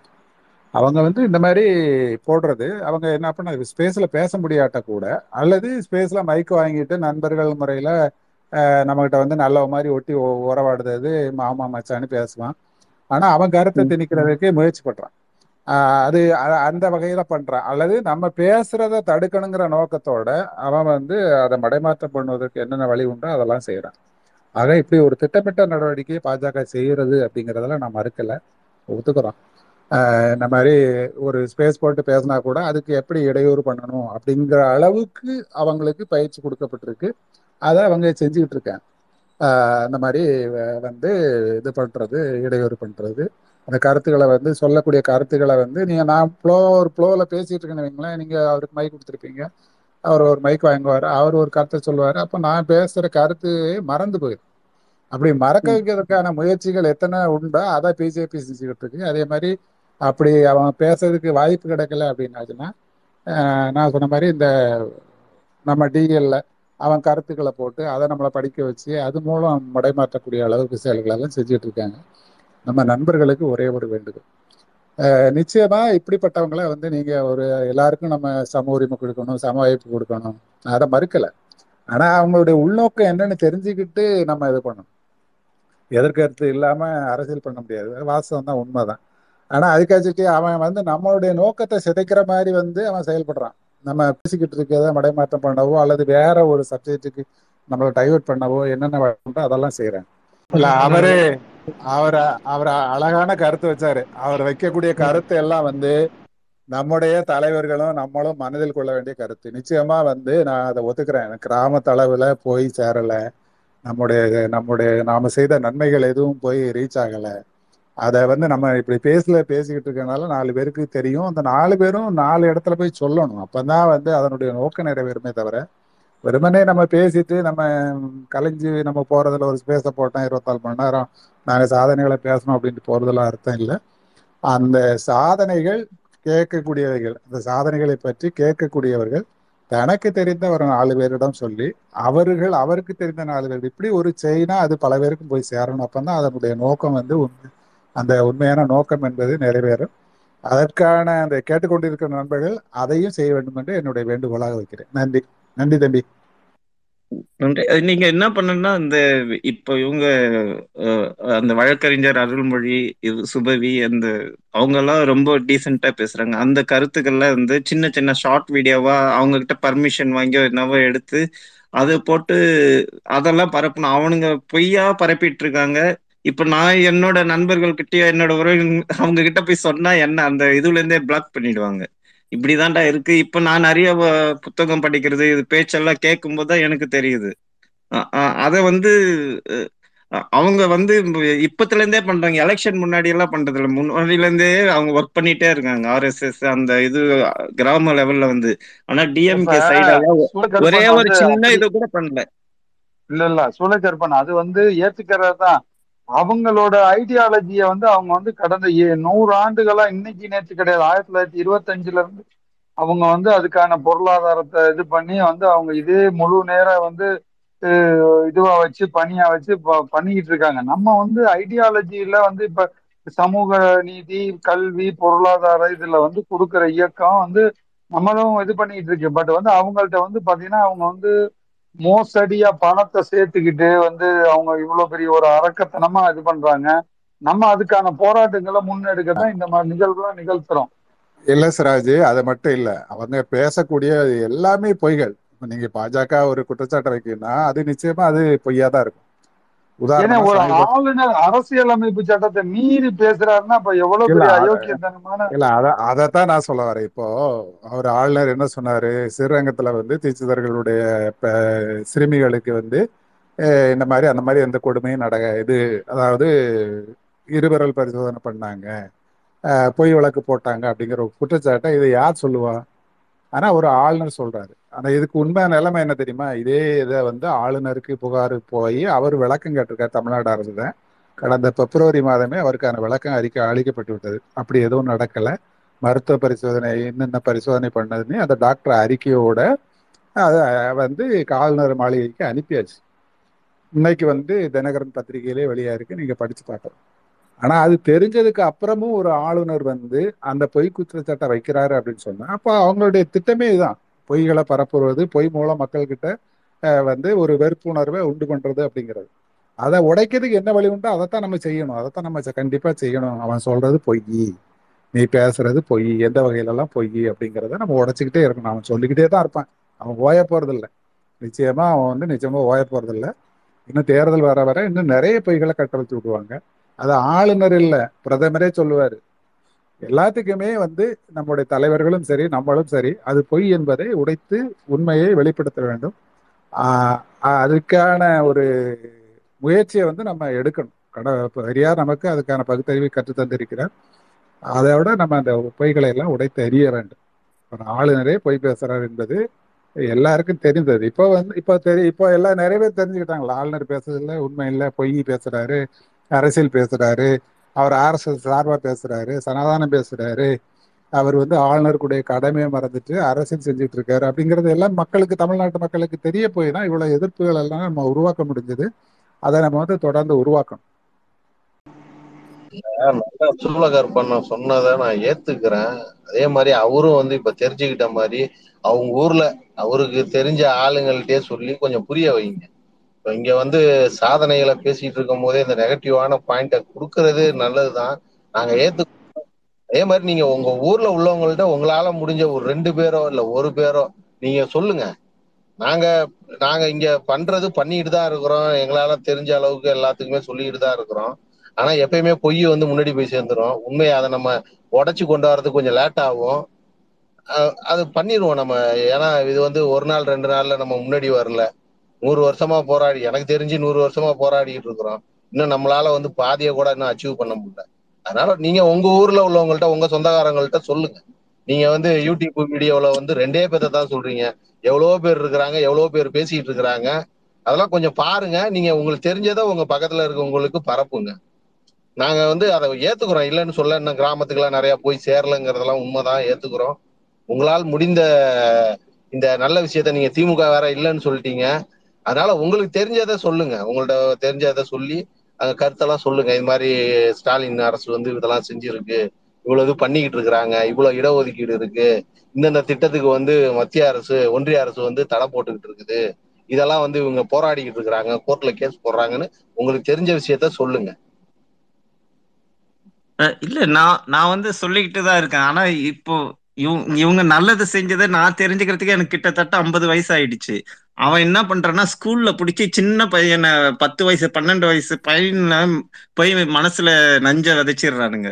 அந்த பையன் வளர்ந்தானா நீங்க அவங்களால எடுத்து காட்டி மாத்தவே முடியாது. நான் எந்த கட்சி இல்லாதனால எனக்கு நியூட்ரலா இருக்கிறதுனால புரிஞ்சுக்கிச்சு. யாரு நல்லவங்க யாரு கெட்டவங்கன்னு தெரிஞ்சிச்சு. சின்ன குழந்தைங்களுக்கு போய் நீங்க என்ன சொல்றீங்களோ அவங்க மனசுல அப்படியே பதிஞ்சிரும்.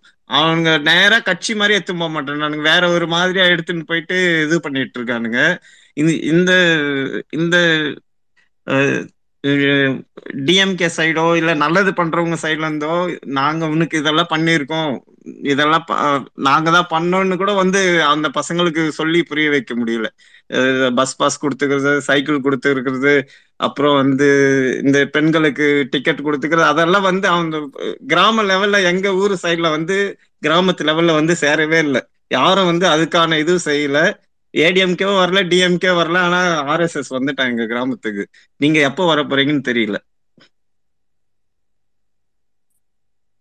இப்படியே போச்சுன்னா ஒரு அந்த இப்ப பத்து வயசு பையன் இன்னும் எட்டு வயசுல அவன் ஓட்டு போட வந்துருவான். அவன் கண்டிப்பா வந்து மாத்தி தான் போடுவான் ஓட்டு. அப்போ வந்து நீங்க ரொம்ப லேட்டா புரிஞ்சுக்கிட்டு அப்போ ஒர்க் பண்றது வேஸ்ட் இப்பத்துல இருந்தே நீங்க இறங்கணும். ஸ்கூல் லெவல்ல இறங்கணும். ஸ்கூல்ல எப்படி ஆர்எஸ்எஸ் கார பெற்றோர் ஆசிரியர் சங்க தலைவரா வரான்? அவன் எப்படி கவர்மெண்ட் ஸ்கூல்ல அவன் வரான்? அது அதுவே தடுக்க முடியல இல்ல உங்களால? வெயிட் பண்ணு வெயிட் பண்ணுங்க ப்ரோ அந்த கிறிஸ் அவரோட கருத்தை உங்களுக்கு எதிர அவர் கருத்தை சொல்லுவார் வெயிட் பண்ணுங்க ஆ சொல்லுங்க கிறிஸ் சூளை கருப்பன் சொல்றது மோஸ்ட் ஆஃப் த இது நான் அக்செப்ட் பண்ணிக்கிறேன். அது இருக்கு. இன்னும் ஒண்ணு தெரிஞ்சுக்கோங்க. நீங்க சொல்றது என்னன்னா கிராமத்து லெவல்ல சில இந்த ஆர்எஸ்எஸ் பிஜேபி விஷக்கிருமிகள் விஷத்தை பரப்பிட்டு இருக்காங்க அது தடுக்கிறதுக்கு திமுக கழகத்துல இருந்து இருக்கிறவங்க அதுக்கான வேலையை கொஞ்சம் சுணக்கமா செய்யறாங்க இல்ல செய்யல. மற்றபடி கிராமத்துக்கு முன்னேற்றத்துக்கான என்ன வேலையோ இது வந்து கழகம் ஆட்சிக்கு வந்ததுல இருந்து அந்த வேலையெல்லாம் நடந்துட்டு இருக்கு அதுல எந்த மாற்று கருத்து இல்லை. ஏன்னா நீங்க நம்ம கிராமத்தையும் ஊப்பில ஒரு கிராமம் நார்த் இந்தியாவில எந்த ஸ்டேட் வேணாலும் ஒரு கிராமத்தை குஜராத்லயே எடுத்துக்கோங்க. குஜராத் மாடல் குஜராத் மாடல்ல போயிட்டு ஒரு கிராமத்தை எடுத்துக்கோங்க. இங்க தமிழ்நாட்டுல ஒரு கிராமத்தை எடுத்துக்கோங்க. ரெண்டு கிராமத்து வளர்ச்சியில எந்த எந்த கிராமத்துல குஜராத் மாடல்ல சுணக்கம் இருக்கா இல்ல தமிழ்நாட்டு திராவிட மாடல்ல சுணக்கம் இருக்கான்னு தெரியும். அவர் சொன்னது என்னன்னா ஐடியாலஜி எதிர்க்கல. ஐடியாலஜி அவங்க விஷத்தை பரப்பிக்கிட்டே இருக்காங்க. அது எதிர்க்கல. அந்த கருத்துல நான் அவரோட உடன்படுறேன். அது கண்டிப்பா செய்யணும். ஏன்னா பாக்குறதுக்கு ஒண்ணு ரெண்டு இருக்கும். அது பெரிய ஓட்டா இல்ல ஓட்டா உடனே மாற போறது இல்லை ஆனா அந்த விஷ பரப்புரை வந்து இருந்துகிட்டு தான் இருக்கு. அது நானும் ஒரு ஒரு கிராமத்துக்கு ஒருத்தர் ரெண்டு பேர் இருந்தாலே டேஞ்சரஸ் தான். ஏன்னா அது விஷம். டேஞ்சரஸ் அதை நான் வந்து நம்ம வந்து இயக்க ரீதியாகவும் சரி கட்சி ரீதியாகவும் சரி அதை எதிர்கொண்டு தான் ஆகணும். மற்றபடி வளர்ச்சியில கிராமத்துக்கான வளர்ச்சியில வந்து இங்க எந்த சுணக்கமும் கிடையாது. அதை நான் வந்து தெளிவாக சொல்ல விருப்பப்படுறேன். இன்னொன்னு நீங்க இப்போ கேள்வி எப்படி கேட்கணும்னா ஒருத்தர் பெரியார் சொன்னாரு எது எடுத்தாலும் நீங்க கேள்வி கேளுங்க. ஓகே யாரு உங்களுக்கு பண்ணதுன்னு உங்களுக்கு ஒரு ஐடியா வரணும்ல. ஃபர்ஸ்ட் மனிதனை ஜோதி ரிக்வஸ்ட் கேட்டிருக்காங்க கொடுக்க முடியல என்னால. நான் கொடுத்துட்டேன் நான் கொடுத்துட்டேன் நான் கொடுத்துட்டேன் தேனி. கொடுத்துட்டேன். அப்புறம் இன்னொரு விஷயம் ஒரே ஒரே நிமிஷம். இல்ல இல்ல இது டிபேட்டா கொண்டு போகாதீங்க. இன்னைக்கு டிபேட் ஆன இது ஆமா கிடையாது இது உங்களோட உங்க இல்ல பாயிண்ட் கிறிஸ் ப்ரோ சூளை கருப்பனோட கருத்துக்கெல்லாம் வந்து அது அங்கங்க இப்ப இவர் எந்த ஏரியா அப்படின்னா அந்த அந்த ஏரியாவுல நம்ம சொல்லி ஃபாலோ பண்ண சொல்லலாம். அத பத்தி அவரோட கருத்தை சொல்லிட்டாரு. அது சொல்லுங்க சொல்லுங்க. இல்ல இல்ல இது வந்து டிபேட்டுக்கான இது கிடையாது. ஆமா ஆமா. அடுத்தது நம்ம நையாண்டி தர்பார் அடுத்து அது நையாண்டி அதை தர்பார் ப்ரோக்ராம் போ போ- போறதுக்கான இது கிறிஸ் நீங்க உங்க இதை சொல்லி அப்படியே முடிச்சிருங்க. திருப்பி அவருக்கு ரிபேட் இல்ல இல்ல அதுதான் எல்லாருமே பேசின எல்லாருமே சூளை கருப்பனோட பெரும்பான்மையோட அவர் சொன்ன கருத்துல உடன்படுறோம். டிபேட் பண்ணல. ஆமா அது சொன்னது உண்மைதான். அதுக்கு வந்து ஐடி சித்தாந்த ரீதியா அதுக்கு வந்து மறுப்போ எதிர்ப்போ அது களத்துல வந்து கிராமத்து லெவல்லையும் ஆற்றல் செய்யணும். அதை சொல்றேன். அவ்வளவுதான். மற்றபடி நீங்க வந்து ஒரு ஒரு கட்சி ரீதியா பாத்தீங்கன்னா கேள்வி கேளுங்க. எனக்கு கிடைச்சது யாரால கிடைச்சது? எனக்கு எனக்கு என் அப்- எனக்கு கிடைச்ச இந்த கல்வியோ எங்க அப்பாவுக்கோ என் முப்பாட்டனுக்கோ என் பாட்டனுக்கோ கிடைக்கல. அது யாரு தடுத்ததுன்னு கேள்வி கேளுங்க. பிறப்பால எங்களை யாரு பிரிக்க பிரிச்சு வச்சது எங்களை யாரு ஒதுக்கி வச்சது இந்த கல்வி எங்களுக்கு ஏன் இத்தனை வருஷமா கிடைக்கலன்னு கேள்வி கேளுங்க. அப்படி கேள்வி கேட்டீங்கன்னா இப்ப அஹ், சூளைக்கற்பன் மட்டும் இல்ல நம்மள பல பேரே இருக்கோம். இப்ப இப்பதான் கொஞ்சமாவது புரிதல் இருக்காங்க. ஜென்ரலா இந்த கேள்வி கேளுங்க. இத்தனை வருஷமா இப்ப நீங்க படிச்சுட்டு யாரால படிச்சோன்னு கூட தெரியாத நம்ம வந்து பல பேர் நமக்குள்ளே இருந்துட்டு தான் இருக்கோம். இப்ப நீங்க படிச்சீங்க உங்க அப்பா உங்க பாட்டி உங்க உங்க தாத்தா இவங்க எல்லாம் ஏன் படிக்கல யார் இவங்களை படிக்க விடலன்னு கேள்வி கேளுங்க. அப்படி நீங்க கேள்வி கேட்டீங்கன்னா உங்களுக்கான பதில் அது யாருன்னு தெரிய வரும். இன்னைக்கு ஆர்எஸ்எஸ் பிஜேபி பொய் பிரச்சாரம் பண்ணிட்டு விஷ பிரச்சாரம் பண்ணிட்டு இருக்கா இல்லைங்களா? அந்த மத சாதிய கோட்பாடு தான் ம- நம்மளை படிக்க விடல நம்ம முன்னோர்களை படிக்க விடல நம்மளை முன்னேற்ற விடலைன்னு உங்களுக்கு பதில் கிடைக்கும். கேள்வி கேளுங்க முதல்ல. ஓகே ஓகே மனுஷனா ஓகே ரொம்ப மனுஷ சபக மனுஷனா பாருங்க. அவ்வளவுதான். Okay okay. Thanks thanks Subbaiah bro நீங்க பேசுங்க. அடுத்தது வானவன் பேசு. அஹ், வானவன் நீங்க ஒரு நிமிஷம் மியூட்ல வருங்க சுப்பையா பேசின அப்புறம் நீங்க பேசுங்க. ஓகே நன்றி நன்றி. பேக்ரவுண்ட் சவுண்டு கொஞ்சம் இதாக இருக்கும். மன்னிச்சுக்கிறேங்க என்னோடது இந்த ரெ- இரண்டாண்டு சாதனை என்னன்னு பார்த்தீங்கன்னா நம்ம எவ்வளவோ செஞ்சுருக்கிறோம். பத்தொன்பது வருஷங்கள் ஏற்கனவே இருந்திருக்கோம் இப்போ ரெண்டு வருஷம் இருந்திருக்கோம். எவ்வளவோ செஞ்சுருக்கோம். அதில் நிறையா வந்து பெரும்பான்மையானது இப்போ வெளியில் போனது என்னன்னா அந்த திராவிட மாடல் அப்படிங்கிற அந்த வார்த்தை தான் வந்து வெளியில் பெரிய லெவலில் போய் ரீச் ஆயிருக்கு. ஏன்னா அது ரொம்ப நம்ம எதிராளிகளை வந்து ரொம்ப பாதிச்சிருச்சுன்னு நினைக்கிறேன். அதனால தான் இவ்வளவு குப்புரல் இன்னைக்கு வந்து வெளியில இருந்து வருது இங்கே தமிழ்நாட்டை நோக்கி.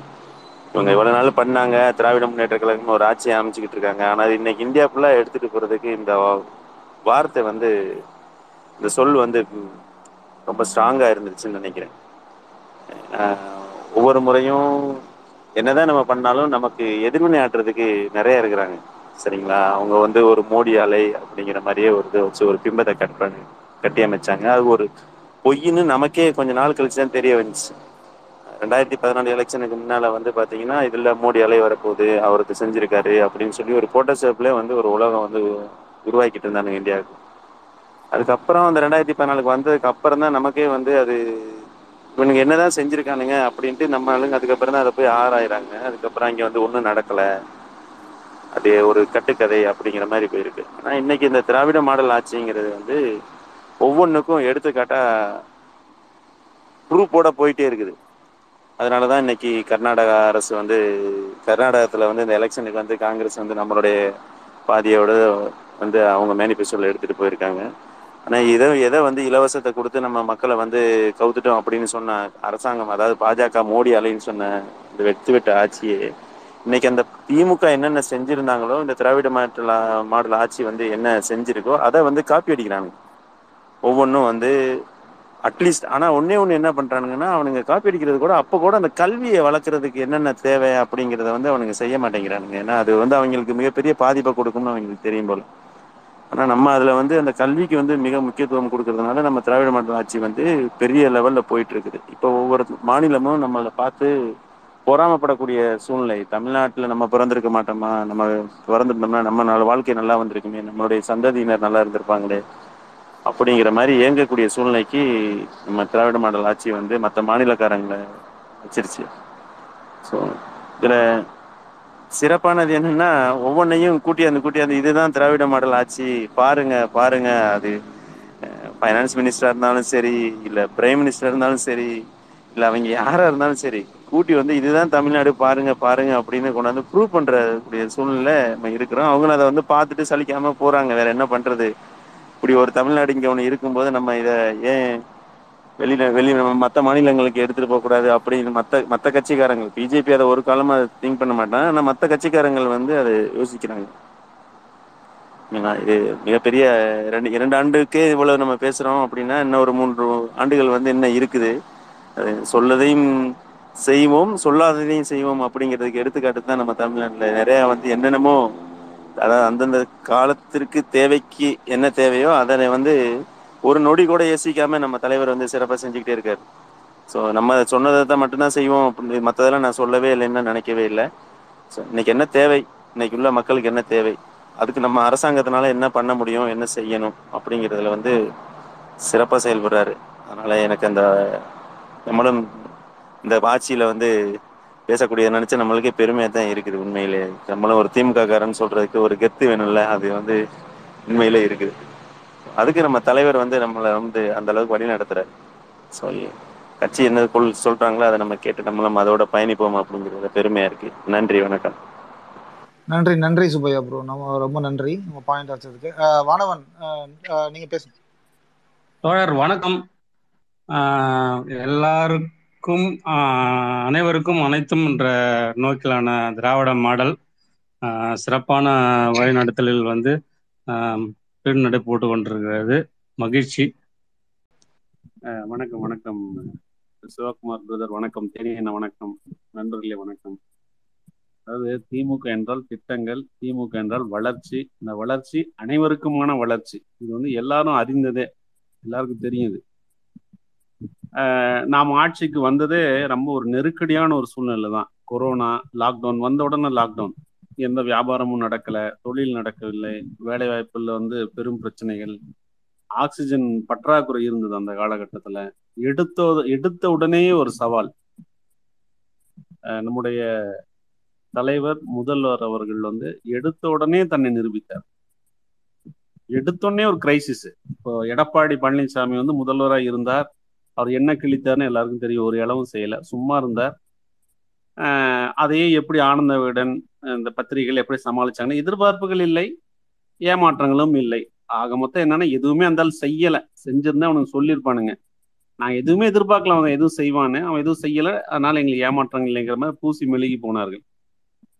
ஆனா நம்மளுடைய திமுக என்றால் எதிர்பார்ப்புகள் இருக்கும் மக்கள்கிட்ட. டிஎம்கே வந்தாதாங்க டெவலப்மெண்ட்டு உனக்கு ஒன்றும் அதிமுக சும்மா உனக்கு உட்காந்து சீட்டை தான் வந்து தேய்த்து விட்டு செல்வார்கள். இந்த வளர்ச்சி பணியை செய்ய மாட்டார்கள்ங்கிறது மக்களுக்கு தெரியும். எடுத்த உடனே எதிர்பார்ப்பு எடுத்த உடனே ஒரு கிரைசிஸ் ஒரு தலைவனுக்கு அழகு அந்த கிரைசிஸ்ல மக்களை வந்து வழிநடத்தி செல்வதுதான். எவ்வளவு ஸ்மூத்தா அந்த இரண்டாவது அலை மூன்றாவது அலை வந்து திமுக எதிர்கொண்டது மக்கள் அறிவார்கள். அதாவது எப்படின்னா பாதியில குளறுபடியில விட்டுட்டு போயிட்டாரு ஒரு விஜயபாஸ்கர். இந்த கும்பல் வந்து பாத்தீங்கன்னா அயோக்கிய கும்பல் ஒன்றிய அரசோடு சேர்ந்து கொண்டு ஒரு ஆக்சிஜன் ஏற்பாடு கூட பண்ணாம போச்சு. முதல்வர் வந்தார் உடனடியா அந்த கிரைசிஸ் ஹேண்டில் பண்ணார். அலையை வந்து உடனடியாக கட்டுப்பாட்டுக்குள்ள கொண்டு வந்தார். நாம முடித்தும் கூட கேரளா மாடல் கேரளா மாடல் அவர்கள் திணறி கொண்டிருந்தார்கள். நாம் வந்து இரண்டாவது அலை கட்டுப்பாட்டுக்குள்ளார கொண்டு வந்த பிறகும் கூட கேரளா மாடல் வந்து கடுமையா திணறிட்டு இருந்துச்சு இரண்டு மூன்று மாத காலம். ஸோ அங்கேயே நம்ம நிரூபிச்சாச்சு நம்ம யார்? நம்மளுடைய தலைவர் யார்? நம்ம கட்சி யார்? என்பது இந்த மக்களுக்கு தெரிந்து விட்டது. எனக்கு இந்த இரண்டு ஆண்டுகள்ல வந்து நான் மிகவும் ரசிக்கக்கூடிய திட்டம் என்பது அரசு பள்ளி மாணவர்கள் மீது அரசு காட்டும் அக்கறை. நான் முதல்வன் திட்டத்துல வந்து பாத்தீங்கன்னா அந்த பசங்களை இன்ஸ்பயர் பண்றாங்க. அரசு சட்ட கல்லூரிகள் அரசு மருத்துவக் கல்லூரி அரசு பொறியியல் கல்லூரிக்கு அரசு பேருந்துல அரசு மாணவர்களை அழைத்து செல்கிறார்கள்.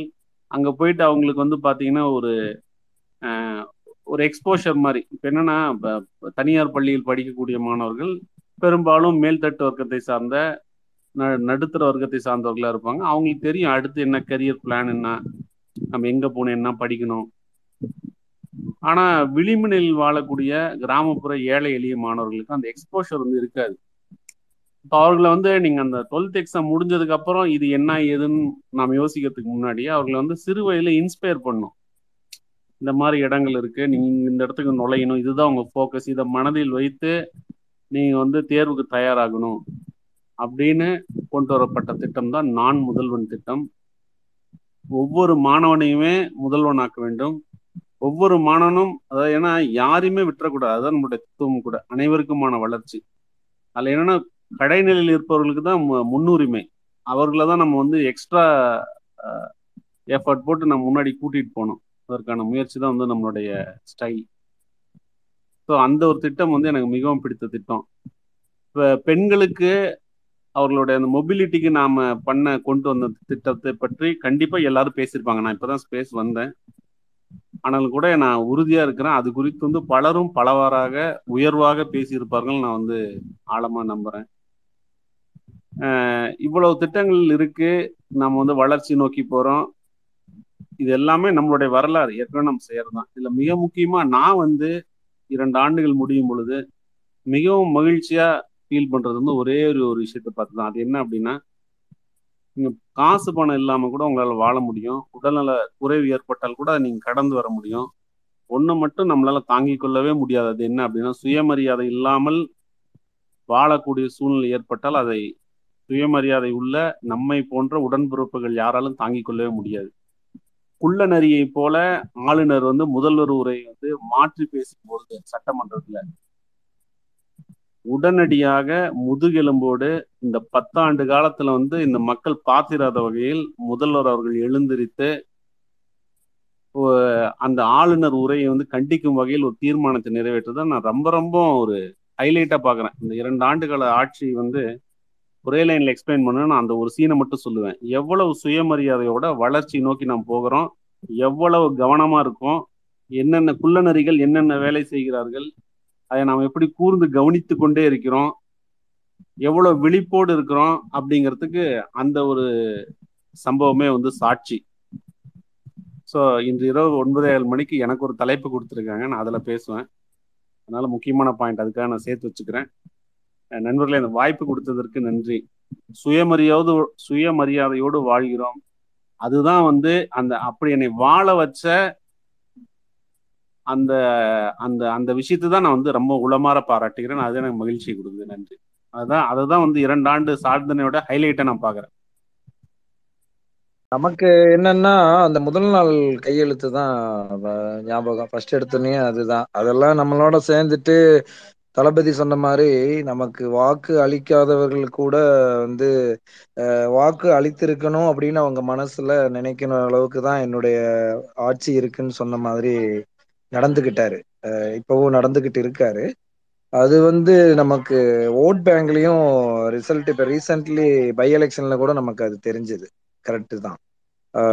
வாக்கு அளிக்க அப்போ இருபத்தி ஒண்ணுல வாக்களிக்காதவர்கள் கூட இப்ப வாக்களிச்ச மாதிரிதான் ஈரோடு பை எலெக்ஷன் காட்டுது.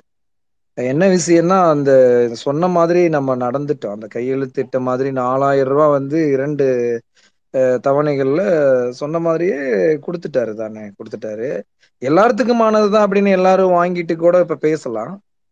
கிடைக்க வாங்கிட்டு அவதூறு பேசலாம். ஆட்சியை பத்தி குறை சொல்லலாம். ஆனா வாங்கி வாங்கினது அனைவரும் தொண்ணூத்தி எட்டு புள்ளி நாலு சதவீதம் ஏதோ போட்டு தொண்ணூத்தி எட்டு சதவீதம் வாங்கியாச்சுன்னு ரிசல்ட். அனைவரும் வாங்கிட்ட மாதிரி தானே கணக்கு அது. அந்த நேரத்துல இறந்தவங்களுக்கு இல்லாம இருந்திருக்கலாம். கம்ப்ளீட் ஃபுல்ஃபில் ஆயிருக்குது. ஆமா. அடுத்து அந்த பேருந்து மிக அஹ், பயனுள்ளது. அது பார்த்தோம்னா நார்த் சைடு அண்டை மாநிலங்கள் கூட பாராட்டு பாராட்டும் வகையில் இருக்கக்கூடிய ஒரு ஒரு அற்புதமான ஒரு திட்டம்னு பக்கத்து மாநில முதல்வர்கள் எல்லாம் கூட பாராட்டு வகையில இருக்கின்றது உண்மை. ஆமா. இந்த இரண்டும் மிகப்பெரிய அந்த முதல் நாள் ஐந்து கோப்புல ஸ்கீம்ஸ் அருமையான பிளானிங் அருமையான திட்டம். இம்ப்ளிமெண்ட் அது உடனடியாகவும் அமலுக்கு வந்துச்சுல்ல. அது போக லிட்டருக்கு மூணு ரூபாய் குறைக்கிறது இந்த ஆவின் பால் அது அந்த கையெழுத்து. அப்புறம் உங்கள் தொகுதியில் முதல்வர் அதாவது அஹ், நம்மளுடைய குறைகள் உடனுக்குடன் வந்து செக்ரட்டரியேட்டு தலைமை செயலகத்துல இருக்கக்கூடிய தனியார் அதிகாரிகள் ஐஏஎஸ் நியமித நியமித்து உங்கள் தொகுதியில் முதல்வருக்குன்னு தனியா நியமிச்சு உடனுக்குடன் வந்து கோரிக்கைகளை நிறைவேற்றும்படி இருக்கக்கூடிய அந்த கோப்பும் மிக சிறப்பானது. அதன்படிதான் போயிட்டு இருக்கு அதெல்லாம் ஒன்றும் பிரச்சனை இல்லை. இப்பெல்லாம் வந்து நேரடியாவே உடனடியா மூத்த அதிகாரிகளையும் கேள்வி கேட்டு தனக்கானதை பெற்றுக்கொள்ளக்கூடிய அளவுக்கு இந்த நம்ம திராவிட முன்னேற்ற கழக ஆட்சி தான் இருக்குன்றத அனைவராலும் பேசப்படுது அப்படின்றது ஒரு பெரிய ஒரு விஷயம்தான். அந்த கடந்த பத்து ஆண்டுகள் எடப்பாடி அம்மையார் ஆட்சியில இருக்கக்கூடிய அதிகாரிகளினுடைய வேலை பார்க்குற விதத்துக்கும் இப்பவும் ரொம்ப வித்தியாசம் இருக்கு. உடனுக்குடன் வேலை பார்க்கறது அந்த மாதிரி ஆர்டர்ஸ் அந்த மாதிரி வருது மேல இருந்து செக்ரட்டரியேட்டும் சரி அது கீழே இருக்கக்கூடிய மூத்த அதிகாரிகளும் தனக்கு கீழே உள்ள பணியாளர்களை ரொம்பவும் கட்டமைப்போட வச்சிருக்காங்கன்றது தான் உண்மை. அது எதற்காக அப்படின்னா அடிமட்ட மக்களும் பயன்பெறணும். அவங்களும் வந்து கேள்வி கேட்டா நமக்கு நல்லது நடக்குது அப்படின்றத ஆணித்தரமா இந்த ஆட்சியில புரிய வச்சுட்டாங்க. தளபதி அவர்களும் கூட இருக்கக்கூடிய ஆலோசகர்கள் ரொம்பவும் அற்புதமான முறையில வழிநடத்தி கொண்டு போறாங்க. மிகப்பெரிய ஒரு விஷயம். இல்லம் தேடி கல்வி வந்து குவாரண்டைன் தான். கோவிட் சமயத்துல பள்ளிக்கு வர முடியாதவங்களுக்கு அந்தந்த பகுதியில் இருக்கக்கூடிய எஜுகேஷன் லெவலில் தான் ஒரு ஒருவேளை பிஎட்டு வெயிட்டிங்கில் இருக்கக்கூடியவங்களை ஒரு ஆசிரியருக்கு உண்டான தகுதி இருக்கிறவங்கள வச்சு வீட்டுக்கே மாணவர்கள் இப்போ ஒரு ஒரு பத்து பேர் இருக்கிற ஒரு ஒரு ஒரு ஸ்ட்ரீட் அப்படின்னா அந்த ஸ்ட்ரீட்டுக்கு ஒருவரை நியமித்து நீங்கள் வந்து தகுந்த கட்டுப்பாடுகளுடன் கொரோனா கட்டுப்பாடுகளுடன் முகக்கவசம் அணிஞ்சிட்டு வந்து கல்வி கத்துக்கிறதுக்கு நாங்கள் ஏற்பாடு செய்யறோம்னு நியமிச்சது முதல் முதலாக தளபதி திராவிட மாடல் அரசு தான் அப்படின்றது நம்ம இந்தியாவுக்கு தெரியும் அனைத்து மாநிலங்களுக்கு.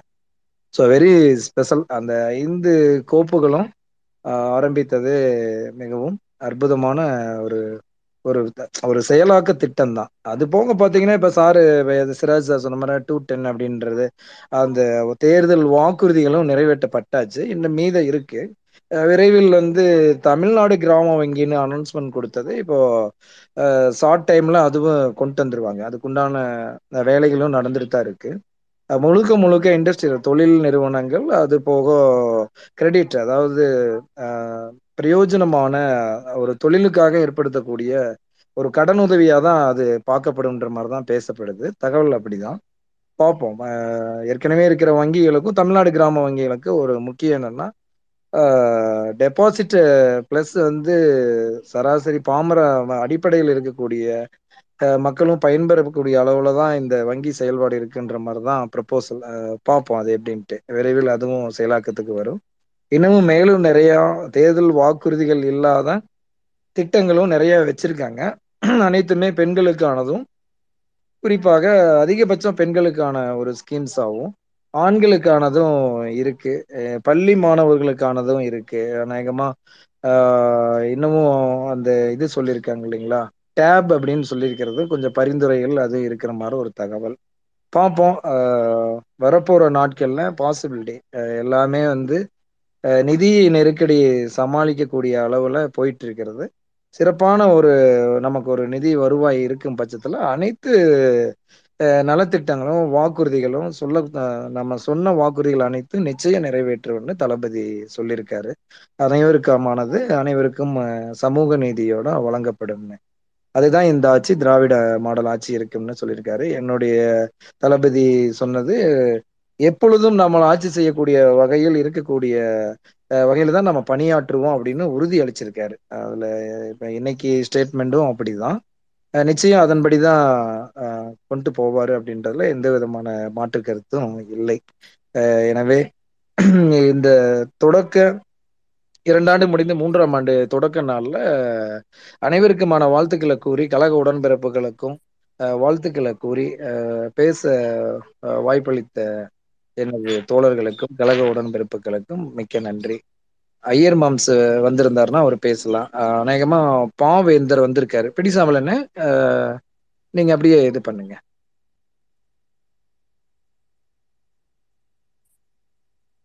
வணக்கம் வணக்கம். வாங்க. வாங்க வணக்கம் வாங்க. சிராஜ் அண்ணா. வாங்க பாவேந்தர். வணக்கம் வணக்கம் பிர்லா. இல்ல எல்லாரும் நல்லா பேசிட்டு நிறைய பேசிட்டு இருக்கீங்க.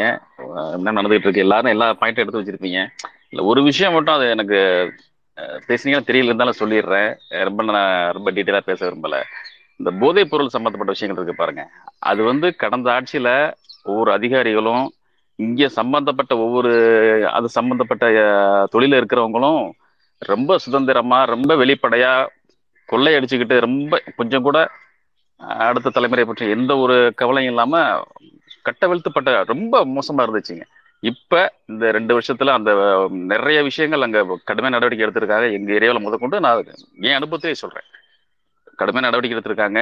முழுசா ஒளிஞ்சிருக்குன்னு நான் சொல்ல விரும்பல. ஆனா ஒரு நிறைய பேர் விட்டுட்டாங்க. அந்த விற்பனையை விட்டுட்டாங்க தொடர்றதில்ல நிறைய பேர் ஒரு சில பேர் விற்கிறவங்க ரொம்ப எப்ப இருந்தாலும் நடவடிக்கை வரலாங்கிற பயத்தோட வித்துக்கிட்டு இருக்காங்க அந்த இந்த அது இல்லாம அந்த கஞ்சாங்கிறதெல்லாம் நமக்கு நிறைய இங்க அதுக்கான நடவடிக்கை எடுத்துக்கிட்டே இருக்காங்க. அதை நம்ம தொடர்ச்சியா கவனிச்சாலே தெரியும். இது வந்து என்ன சொல் இது வந்து அது சம்பந்தப்பட்ட இடத்துல தொழில பிசினஸ் அந்த ஒரு லைன்ல இருக்காங்கல்ல அவங்களுக்கு தான் இதோட இது எந்த அளவு முக்கியமான விஷயமா படும்னு எனக்கு தெரியும் நான் ஃபீல் பண்றேன்.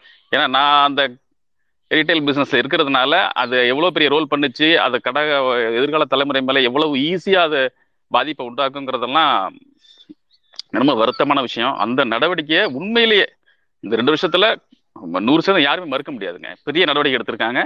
அது வந்து கிட்டத்தட்ட பாதிக்கு மேல குறைஞ்சிட்டு. அது வந்து ம- உண்மையிலேயே அது ரொம்ப ரொம்ப முக்கியமான விஷயம். அதை வந்து உண்மையை நம்ம நன்றி சொல்லணும். அந்த ஆட்சிக்கு. கண்டிப்பாக பாவேந்தன். அதாவது என்ன பண்ணியிருக்கிறாங்கன்னா ஒரு சாதாரண குட்கா இந்த மாதிரி போதைப் பொருளே வந்து நம்ம தடை பண்ணுறதுக்கு எங்கே போக வேண்டியிருக்குன்னா சுப்ரீம் கோர்ட்டில் போய் தடை வாங்கிட்டு வர வேண்டியிருக்கு.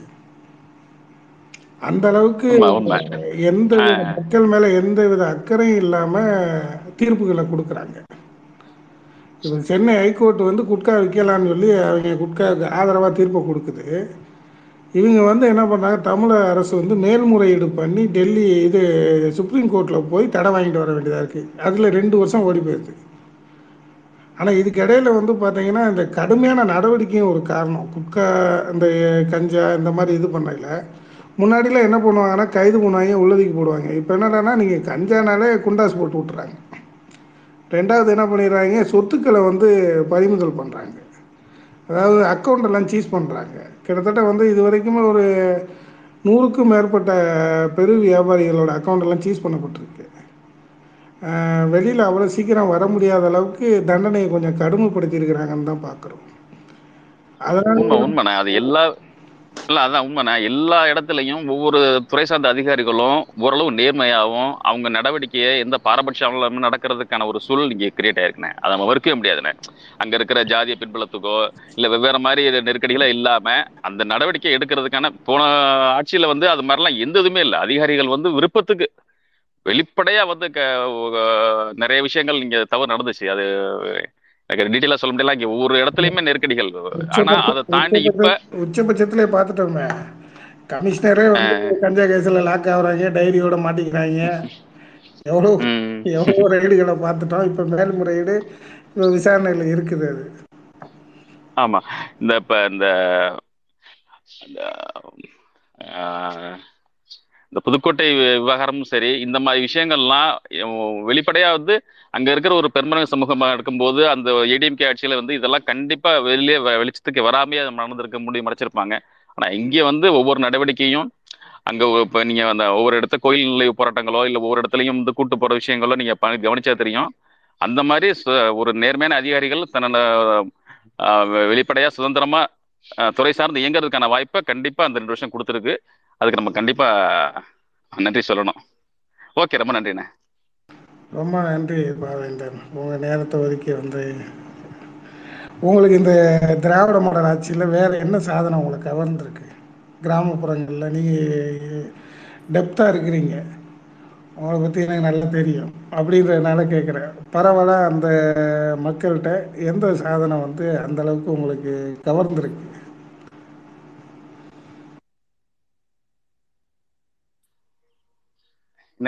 இப்ப இந்த பேருந்து அது பெண்கள் இலவச பேருந்துங்கிறது அது பெரிய ரீச் அது கண்டிப்பா. வேற குற்றச்சாட்டு பெருசா எந்த இதுவுமே ஒரு முத இப்ப இங்க ஒரு பாதுகாப்பான சூழ்நிலை இருக்குங்கிற மாதிரி இருக்கும் இப்ப ஒன்றும் இல்லை இடையில பாதுகாப்பு வேண்டாம் அறிவிச்சாங்க. அதுக்கு பிறகு இப்ப ஒன்றிய அரசு வந்து இது மாதிரி திருப்பி நிலக்கரி எடுக்கிறதுக்கான டெண்டரை விட்ட மாதிரி அந்த மாதிரி ஒரு சூழல் அது ஒரு அறிவிப்பு வரும்போது இல்ல இது நடக்காது. டிஎம்கே விட மாட்டாங்க. அப்படின்னு இயல்பாக ஒரு நம்பிக்கை உணர்வு வருது. அதே ஏடிஎம்கே இருந்தாங்கன்னா இவங்க எந்த ஒரு எதிர்ப்பும் காட்ட மாட்டாங்க. ஒன்றிய அரசுக்கு இவங்க அடிமையா இருப்பாங்க. அப்படிங்கிறப்ப இதுக்கு போராட்டங்கள் மூலமா நடந்த சரி பண்றதா? இந்த மாதிரி எப்படி சரி பண்ண போறாங்க? அப்படிங்கிற மாதிரி ஒரு ஒரு இன்செக்யூர் ஃபீல் இருக்கும். ஆனா அதெல்லாம் இல்லாம இல்ல இது வந்து டிஎம்கே இருக்கும்போது இந்த தவறு நடக்காது. இப்படி விட மாட்டாங்க. அதை நம்- ஒரு ஒரு பாதுகாப்பான ஒரு ஒரு சூழல் அப்படி நமக்கு சாதகமா நமக்கு ஒரு எந்த வேலையும் நெருக்கடி இல்லாத ஒரு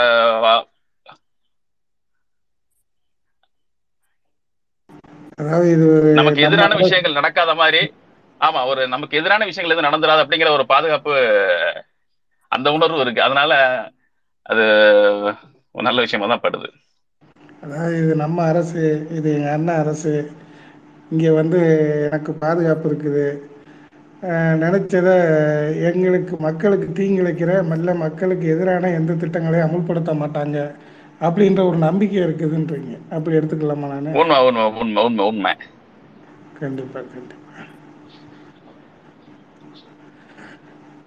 ஏன்னா நான் ரியலாகவே நான் உணர்ந்தேன் ஒரு இடத்துல. நான் மதுரையை சார்ந்தவன். பக்கத்தில் ஒரு நத்தத்துக்காக ஒரு வேலைக்காக போயிட்டு வந்தேன். வண்டி இடையில பிரேக் டவுன் ஆயிடுச்சு. அவசரத்துக்கு பஸ்ஸில் ஏறினா அந்த அந்த இந்த ரோஸ் கலர் பஸ்ஸு பெண்களுக்கு இலவசம். அந்த பஸ்ஸில் ஏறிட்டேன். நாங்கள் ஒரு அஞ்சு பேர் தான் ஆம்பளையாவே இருக்கிறோம் அதில். பக்கத்தில் ஒரு பொண்ணு உட்காந்து சின்ன பொண்ணு காலை நேரம். என்னம்மா எங்கே போகிற அப்படின்னா என்னம்மா உனக்கு டிக்கெட் கிடையாது? என்ன சும்மா விளையாட்டுக்கு? இல்லைண்ணே எனக்கு டிக்கெட் இல்லைண்ணே. எங்கள் அண்ணன் வந்து பஸ் விட்ருக்காருண்ணே அப்படின்ச்சு எனக்கு ஒரு நிமிஷம் தூக்கி வாரி போட்டுச்சு என்னடா அண்ணன் பஸ் விட்டுருக்காரா? அப்படின்னு பார்த்தேன். இல்லைங்க முதல்வர் தான் எங்களுக்கு ஃப்ரீயாக பஸ் பாஸ் கொடுத்துருக்காரு. அங்கேருந்து மதுரைக்கு வர்றதுக்கு வந்து பார்த்தீங்கன்னா முப்பத்தி அஞ்சு ரூபா செலவாகும். முப்பத்தஞ்சு ரூபான்றது சாதாரணமாக மாட்டுத்தாவணி வந்து இல்லை அங்கேருந்து மாறியோ வரணும். அது வேலைக்கு போகிறதுக்கு சராசரியாக ஒரு நாளைக்கு ஐம்பது ரூபாலேருந்து ஐம்பத்தஞ்சு ரூபா வரை செலவாகும். இப்போ என்னென்னா அதுக்கு வந்து ஒரு நாளைக்கு சராசரியாக ஒரு கிட்டத்தட்ட ஒரு ஐம்பத்தஞ்சுனா ஐம்பத்தஞ்சு ரெண்டு நேரம் பார்த்துக்கோங்க. காலையில் சாயந்தரம் ரெண்டு நேரம் பார்த்தீங்கன்னா நூற்றி பத்து ரூபா கிட்ட செலவாகுது அது சம்பளமே ஒரு மிஞ்சி போனால் ஒரு துணி கடையில் வேலை பார்க்கும் இல்லை ஒரு நகைக்கடையில் வேலை பார்க்கும் இல்லை ஒரு ஷாப்பிங் சென்டரில் வேலை பார்க்கும் இல்லை ஒரு வளையல் கடையில் வேலை பார்க்கும் அதோட சம்பளம் வந்து பார்த்திங்கன்னா ஒரு அதிகபட்சமாக பார்த்தீங்கன்னா எட்டாயிரத்துலேருந்து ஒரு பத்தாயிரரூபா இருக்கும். அதுக்கு சராசரியாக வந்து பார்த்தீங்கன்னா ஒரு ஒரு மாதத்துக்கு ஒரு மூவாயிரரூபா கிட்ட எனக்கு மிச்சமாகுதுண்ணே. இதை வச்சுட்டு நான் நகைச்சிக்கிட்டு ஏதாவது போட்டுக்குவேன். இல்லை என் பிள்ளைகளை படிக்க வச்சுக்குவேன். அப்படின்ற அளவுக்கு இல்லை என்னோடய சின்ன சின்ன கடன் பிரச்சனைகள் தீர்த்துக்குவேன். இல்லை வீடை சரி பண்ணிக்குவேன். ஏன்னா எல்லா இடத்துலையுமே வந்து பார்த்திங்கன்னா வீடுனா வீடு கட்டுறதுக்கு அரசு திட்டத்தை கொடுத்து வச்சிருக்கு. கலைஞர் வீடு கட்டும் திட்டம்னு சொல்லி நம்ம ரெண்டாயிரத்தி பத்துலேயே கொண்டு வந்துட்டோம். அடுத்து வந்து பார்த்திங்கன்னா படிக்கிறது நீங்கள் கவர்மெண்ட் ஸ்கூலில் சேர்த்தாச்சுன்னா ஆரம்பத்துலேருந்து கடைசி வரை அவனுக்கு ஃப்ரீ தான். அவனுக்கு எந்த செலவும் கிடையாது. மேற்படிப்பு வரை அரசு வந்து இது பண்ணுது. ஈவன் ஐஐடி ஐஏஎம்ல படிக்கணும்னா கூட செலக்ட் ஆன மாணவனுக்கு கல்வி கட்டணத்தை அரசே செலுத்துது. அந்த அளவுக்கு வந்து கல்வியில் மிகப்பெரிய அளவுக்கு புரட்சியை ஏற்படுத்தியிருக்கு. கிராமப்புறத்தில் என்ன பண்ணுறாங்கன்னா பொருளாதார முன்னேற்றத்தை வேறு லெவலில் கொண்டு வந்திருக்காங்க அதில் வந்து இந்த ஸ்டாலின் பஸ்ஸுன்றது வந்து மிகப்பெரிய காரணியாக இருக்குதுன்னு நான் நினைக்கிறேன். ரொம்ப நன்றி பாவேந்தர் எனக்கு அந்த பழசெல்லாம் ஞாபகப்படுத்தினதுக்கு நன்றி நன்றி அண்ணே. நன்றி நன்றி. வாங்க சரண். எப்படி இருக்கீங்க? சௌக்கியமா? எல்லாம் உங்க தலைவர் அண்ணா புண்ணிய புண்ணியத்துல சௌக்கியமா இருக்கிறோம். என்ன இப்படி சொல்றீங்க? அண்ணா இல்லாட்டி இங்க யாருமே இல்லையே. ஆமா. சரி தம்பி இங்க திராவிட மாடல் அரசு ரெண்டு ஆண்டு சாதனை. நீங்க எதை பெருசா நினைக்கிறீங்க? எது உங்களுக்கு கல்வி ஒரே விஷயம். எனக்கு வந்து நான் வந்து எப்பவுமே நினைக்கிறது தான் எல்லாருக்குமே கல்வியை கொடுத்தா நம்ம வந்து ஒரு நல்ல நல்ல சமூகம் ஆயிரும் அப்படின்னு சொல்லிட்டு நான் நான் நான் வந்து எப்பவுமே நினைப்பேன் நான். நான் அதை நோக்கி தான் நான் பயணிச்சுட்டு இருக்கிறேன். ஸோ அந்த ஒரு விஷயத்துல வந்து எனக்கு வந்து இந்த அரசு மட்டும் இல்லை நம்ம அரசு எப்பப்பெல்லாம் வருதோ அதில் வந்து கல்விக்கு வந்து நம்ம வந்து எப்பவுமே நம்ம வந்து ஒரு முக்கியத்துவம் கொடுத்து நம்ம மிகப்பெரிய விஷயங்கள் நம்ம வந்து எப்பவுமே பண்ணிட்டு இருக்கிறோம். அதுல இந்த இந்த இது இந்த இரண்டு ஆண்டுகள்ல பார்த்தீங்கன்னா அவ்வளவு விஷயங்கள் நடந்திருக்கு. இப்போ நான் நமக்கு பட்ஜெட் இல்லை அப்படின்னு சொன்னோன்னா நம்ம முத முதல்ல ஒரு ஆறு மாசத்துல இருக்குல்ல எல்லாருக்கிட்டையும் வந்து கே கேட்க ஆரம்பிச்சாங்க. இப்போ கட்சியில இது பண்ணிட்டு இருக்க பயணிக்கிற எல்லாத்துக்கிட்டையுமே வந்து கல்விக்காக நீங்க ஏதாவது பண்ண முடியுமா? ஸ்மார்ட் கிளாஸ் இங்க வந்து நீங்க வந்து இன்ஸ்டால் பண்ணுங்க. நான் உங்க பேரை சொல்லி இது பண்றோம் அப்படின்ற மாதிரிலாம் வந்து நிறைய விஷயங்கள் வந்து இப்போ மேல அரசுல இருந்தே வந்து இப்போ பண்ணி இந்த ஸ்மார்ட் கிளாஸ்லாம் வந்து இப்போ இப்போ நீங்க பாத்தீங்கன்னா நாங்குநேரில் அவர் பேர் என்ன? ஆரோக்கிய எட்வின் அவர்லாம் ஒரு ஸ்மார்ட் கிளாஸ் அமைச்சு கொடுத்துருக்காரு. இப்போ முனைவர் சுந்தர வடிவேல் அப்படின்னு சொல்லிட்டு விட்டுருக்காருல்ல அவர்லாம் வந்து நிறைய ஒரு ஸ்மார்ட் கிளாஸ் ஒரு இதுக்கு வந்து இது பண்ணி விட்டு இது பண்ணி கொடுத்துருக்காரு. இதெல்லாம் நம்ம தனிப்பட்ட விஷயத்துல செஞ்சது. பட் தனிப்பட்ட விஷயங்கன்றத விட அரசு கேட்டதுனால நம்ம வந்து அப்போ பட்ஜெட் இல்லை அப்படின்றதுனால பண்ணது. இந்த அரசு வந்து முழுக்க முழுக்க கல்விக்காக தான் மட் மட்டும் தான் வந்து உழைச்சிட்டு இருக்கு அப்படின்றதுக்கு என்ன ஒரு இது அப்படின்னா இப்போ ஃபர்ஸ்ட் எடுத்தோடனே இந்த பள்ளி மேலாண்மை குழுக்கள் அதுக்கப்புறமா இப்போ நான் முதல்வன் திட்டம் அதுக்கப்புறம் மாணவர்களுக்கு அந்த இந்த கவுன்சிலிங்காக ஒரு இது இது பண்ணது. இது வரைக்கும் இதுக்கு இதுக்குமே இது கிடையாது. எல்லா பள்ளியிலுமே அந்த லைப்ரரி அமைச்சு கொடுத்தது. ஓகேவா? அது வந்து எவ்வளோ பேருக்கு தெரியும் அப்படின்றது கூட கிடையாது தெரியாது. இப்போ போன மாதம் வந்து உதயநிதி என்ன ஒன்று பண்ணியிருக்காரு ஆக்சுவலாக ஐ மீன் ஒரு ஒரு பஸ்லேயே அது பேர் என்ன? மொபைல் லைப்ரரி லைப்ரரி உங்கள் உங்கள் வீடு தேடி லைப்ரரி அதே மாதிரி உங்கள் உங்கள் வீடு தேடி வந்து கல்வி திட்டம் அதுக்கப்புறமா யார் யாரெல்லாம் வரலையோ இப்போ இப்போ எக்ஸாம் எழுத யார் யாரெல்லாம் வரலையோ அவனெல்லாம் தேடி கண்டுபிடிச்சி நம்ம இப்போ இந்த இப்போ பழைய காலத்தில் நம்ம பண்ணோம்ல. யார் யாரெல்லாம் வரல இந்த ஆசிரியர்கள்லாம் தேடி கண்டுபிடிச்சி வந்து இது இது பண்ணுவாங்க. அந்த மாதிரி இந்த அரசு வந்து அதை வந்து ஒரு செயலி மூலமா அதை வந்து இது இப்போ இது பண்ணி யார் யாரெல்லாம் வரலையோ அவங்களுக்கு என்ன அஹ், இது அப்படின்னு சொல்லிட்டு கேட்டு அவங்களுக்கு கவுன்சில் பண்ணி அவங்கள வந்து வந்து படிக்க வைக்கிறதுக்கான அனைத்து விஷயங்களையுமே வந்து இந்த அரசு வந்து பண்ணிட்டு இருக்கு. ஸோ என்னை பொறுத்த வரைக்கும் இப்போ கல்வி வந்து ஒ- ஒருத்தனுக்கு கொடுத்துட்டா அவன் வந்து மேம்பட்டுருவான். நிறைய பேர் மேம்பட மாட்டாங்க. ஸோ இப்போ கொஞ்சம் பேர் வந்து வந்துடுவாங்க அப்படின்றது என்னோட இதில் இருக்கும்போது இந்த ஆட்சி முழுக்க முழுக்க இப்போ இப்போ நீங்கள் பார்த்தீங்கன்னா இப்போ ரெண்டு வருஷம் பட்ஜெட் நம்ம மூணு நாலு பட்ஜெட் போட்டுருக்கணும்னு நினைக்கிறேன். எல்லா பட்ஜெட்லையுமே கல்விக்கான முக்கியத்துவம் அவ்வளோ இதுவாக இருந்திருக்கு. கரெக்டா ஸோ என்னை பொறுத்தவரைக்கும் இந்த இந்த ஈராண்டு ஆட்சி வந்து கல்விக்காக மிகப்பெரிய விஷயங்களை செஞ்சிருக்கிறது. அது போக நம்ம இப்போ வேளாண் துறையில் எவ்வளோ பண்ணியிருக்காங்க அப்படின்னு சொல்லிட்டு சொல்லணும்னா அவ்வளோ விஷயங்கள் இருக்கு. இப்போ காலையில கூட ஒருத்தவங்க வந்து சொல்லிட்டு இருந்தாங்க யார்? ஆசை புலியோ யாரோ ஒருத்தங்க. கரெக்டாக பிடி சாமலன்னு நான் அவர் சொல்லிட்டு இருந்தார்லண்ணே அவங்க ஆமா ஆமா அவங்க எவ்வளவு பண்ணியிருக்காங்க அப்படின்னு சொல்லிட்டு. ஸோ இந்த மாதிரி இப்ப இப்ப நான் வந்து உற்று நோக்குற துறை வந்து இப்ப கல்வித்துறை. ஸோ அதில் வந்து இவ்வளோ இவ்வளோ விஷயங்கள் நடந்திருக்கு அப்படின்ற போது ஒவ்வொரு ஆளுமே வந்து அங்கங்கே இப்போ இண்டஸ்ட்ரியலைசேஷனில் வந்து இப்போ ஒரு மூணு நாளைக்கு முன்னாடி ஒரு ஸ்டாட்டிஸ்டிக்ஸ் ஒரு ஆர்டிக்கல் ஒன்று படித்தேன் நான்.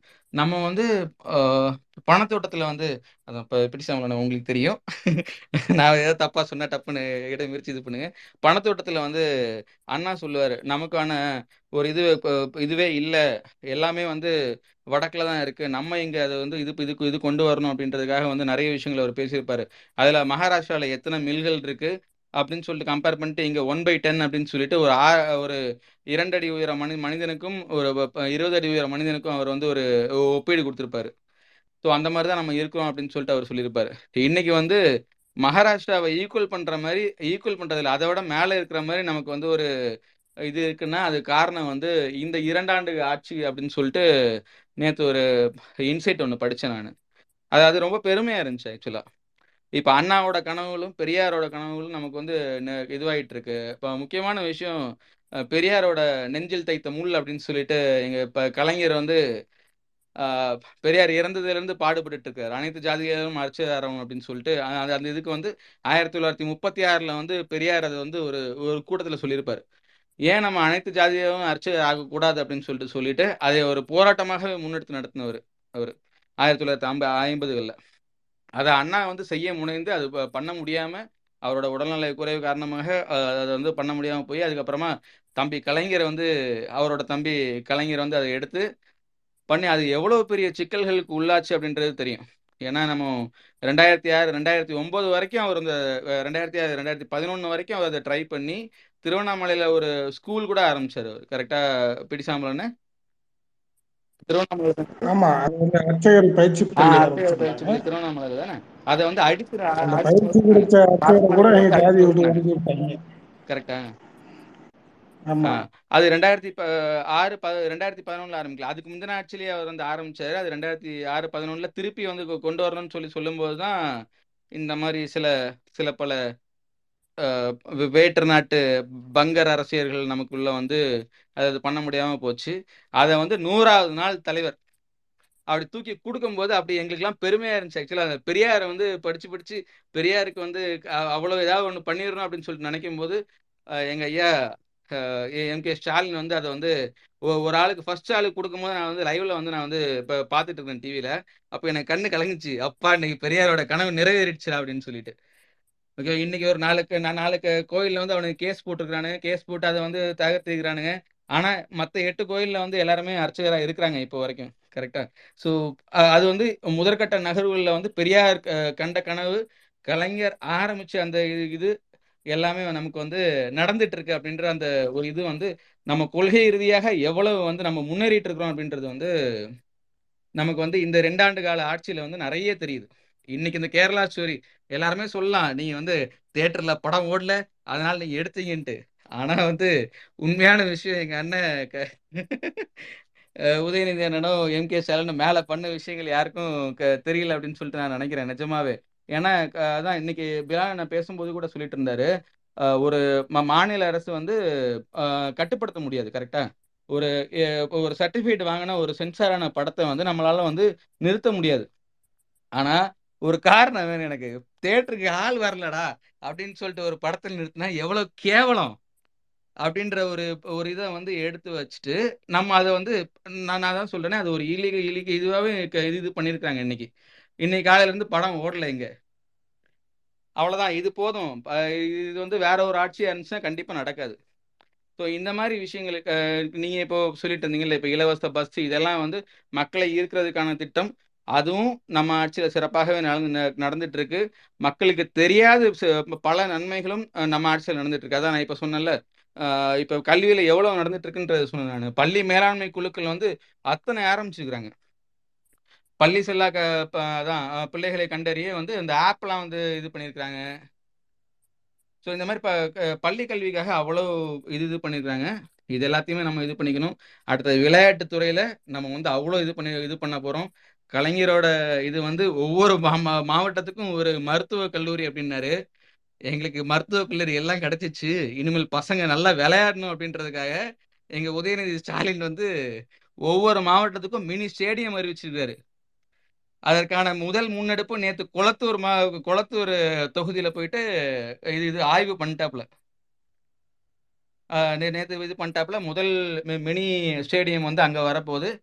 எல்லா மாவட்டத்துக்கும் ஒவ்வொரு ஸ்டேடியம் வரப்போது இனிமேல் எல்லா குழந்தைகளும் நம்ம இப்போ இப்போ கிரிக்கெட் மட்டும் பண்ணிட்டு இருக்கிறோம்ல. இதே மாதிரி ஹாக்கி அதான் இப்போ வந்து ஏதோ ஒரு ஆட் ஒன்று நான் நேற்று வந்து ஐபிஎல் பார்க்கும்போது பார்த்தேன் நான். ப்ளீஸ் சப்போர்ட் ஆல் ஸ்போர்ட்ஸ் அப்படின்னு சொல்லிட்டு ஒரு ஆட் வந்துட்டு இருக்கு. அந்த ப்ளீஸ் சப்போர்ட் ஆல் ஸ்போர்ட்ஸுக்கான முதல் முன்னெடுப்பு தமிழ்நாட்டில இருந்து போகுது. இது முக்கியமான விஷயம். எந்த மாநிலத்திலும் இல்லை. எல்லா மாவட்டத்திலையும் மினி ஸ்டேடியம் வரப்போது எல்லா மாவட்டத்திலையும் எல்லா விளையாட்டுகளும் வந்து இனிமேல் பிரசித்துவம் பட ப- பிரசித்து பிரதிநிதித்துவம் பட போகுது ஆக்சுவலாக இனிமேல் டேபிள் டென்னிஸாக இருக்கட்டும் டென்னிஸாக இருக்கட்டும் ஷட்டிலாக இருக்கட்டும் எல்லாத்துக்கும் நம்ம இடத்துல இருந்து ஒருத்தன் வெளியே போகிறான் இன்னைக்கு நம்ம கிரிக்கெட் டீம்ல பாத்தீங்கன்னா நட்ராஜன் அப்படின்னு சொல்லிட்டு ஒருத்தனும் அஸ்வின் அப்படின்ற சொல்லிட்டு ஒருத்தனை மட்டும் வெளியே போகும்போது எல்லா இப்போ எல்லா விளையாட்டுகளையுமே வந்து நிறைய பேர் வெளியே போக போறாங்க. இங்க க இந்தியா ஃபுல்லாவே நிஜமாவே ஸ்தம்பிக்க போகுது அப்படின்னு நினைக்கிறேன் நான். இப்போ இந்த இந்த ஐந்தாண்டு காலம் உதயநிதி அமைச்சராக இருந்து பண்ண போற அடுத்த மூன்றாண்டு காலம் உதயநிதி வந்து விளையாட்டு அமைச்சராக இருந்து பண்ண போற விஷயங்கள் மிகப்பெரிய ஒரு இதுவாக ஆக போகுது. ஸோ அதோட இன்னும் நிறைய துறைகள் இருக்கு. அதை பத்தி நம்ம இப்போ கொஞ்சம் கொஞ்சமா பேசலாம் நம்ம அதுக்கப்புறமா நம்ம இப்போ சக்கரபாணி அண்ணனோட துறையை வந்து நம்ம வரணும் ஆக்சுவலா அது அடுத்த அடுத்த அடுத்து அதுக்கு வரலாம் நம்ம எல்லாரும் வந்திருக்கிறாங்க. அவங்க பேசி முடிக்கிட்டு அதுக்கப்புறமா நான் பேசுறேன். நன்றி தம்பி. ஷார்ட்டானாலும் நிறைய கருத்து செறிவுள்ள தகவல்களை சொன்னீங்க. இதுதான் சரண். எப்பயுமே இதைத்தான் நாங்கள் எதிர்பார்க்குறோம்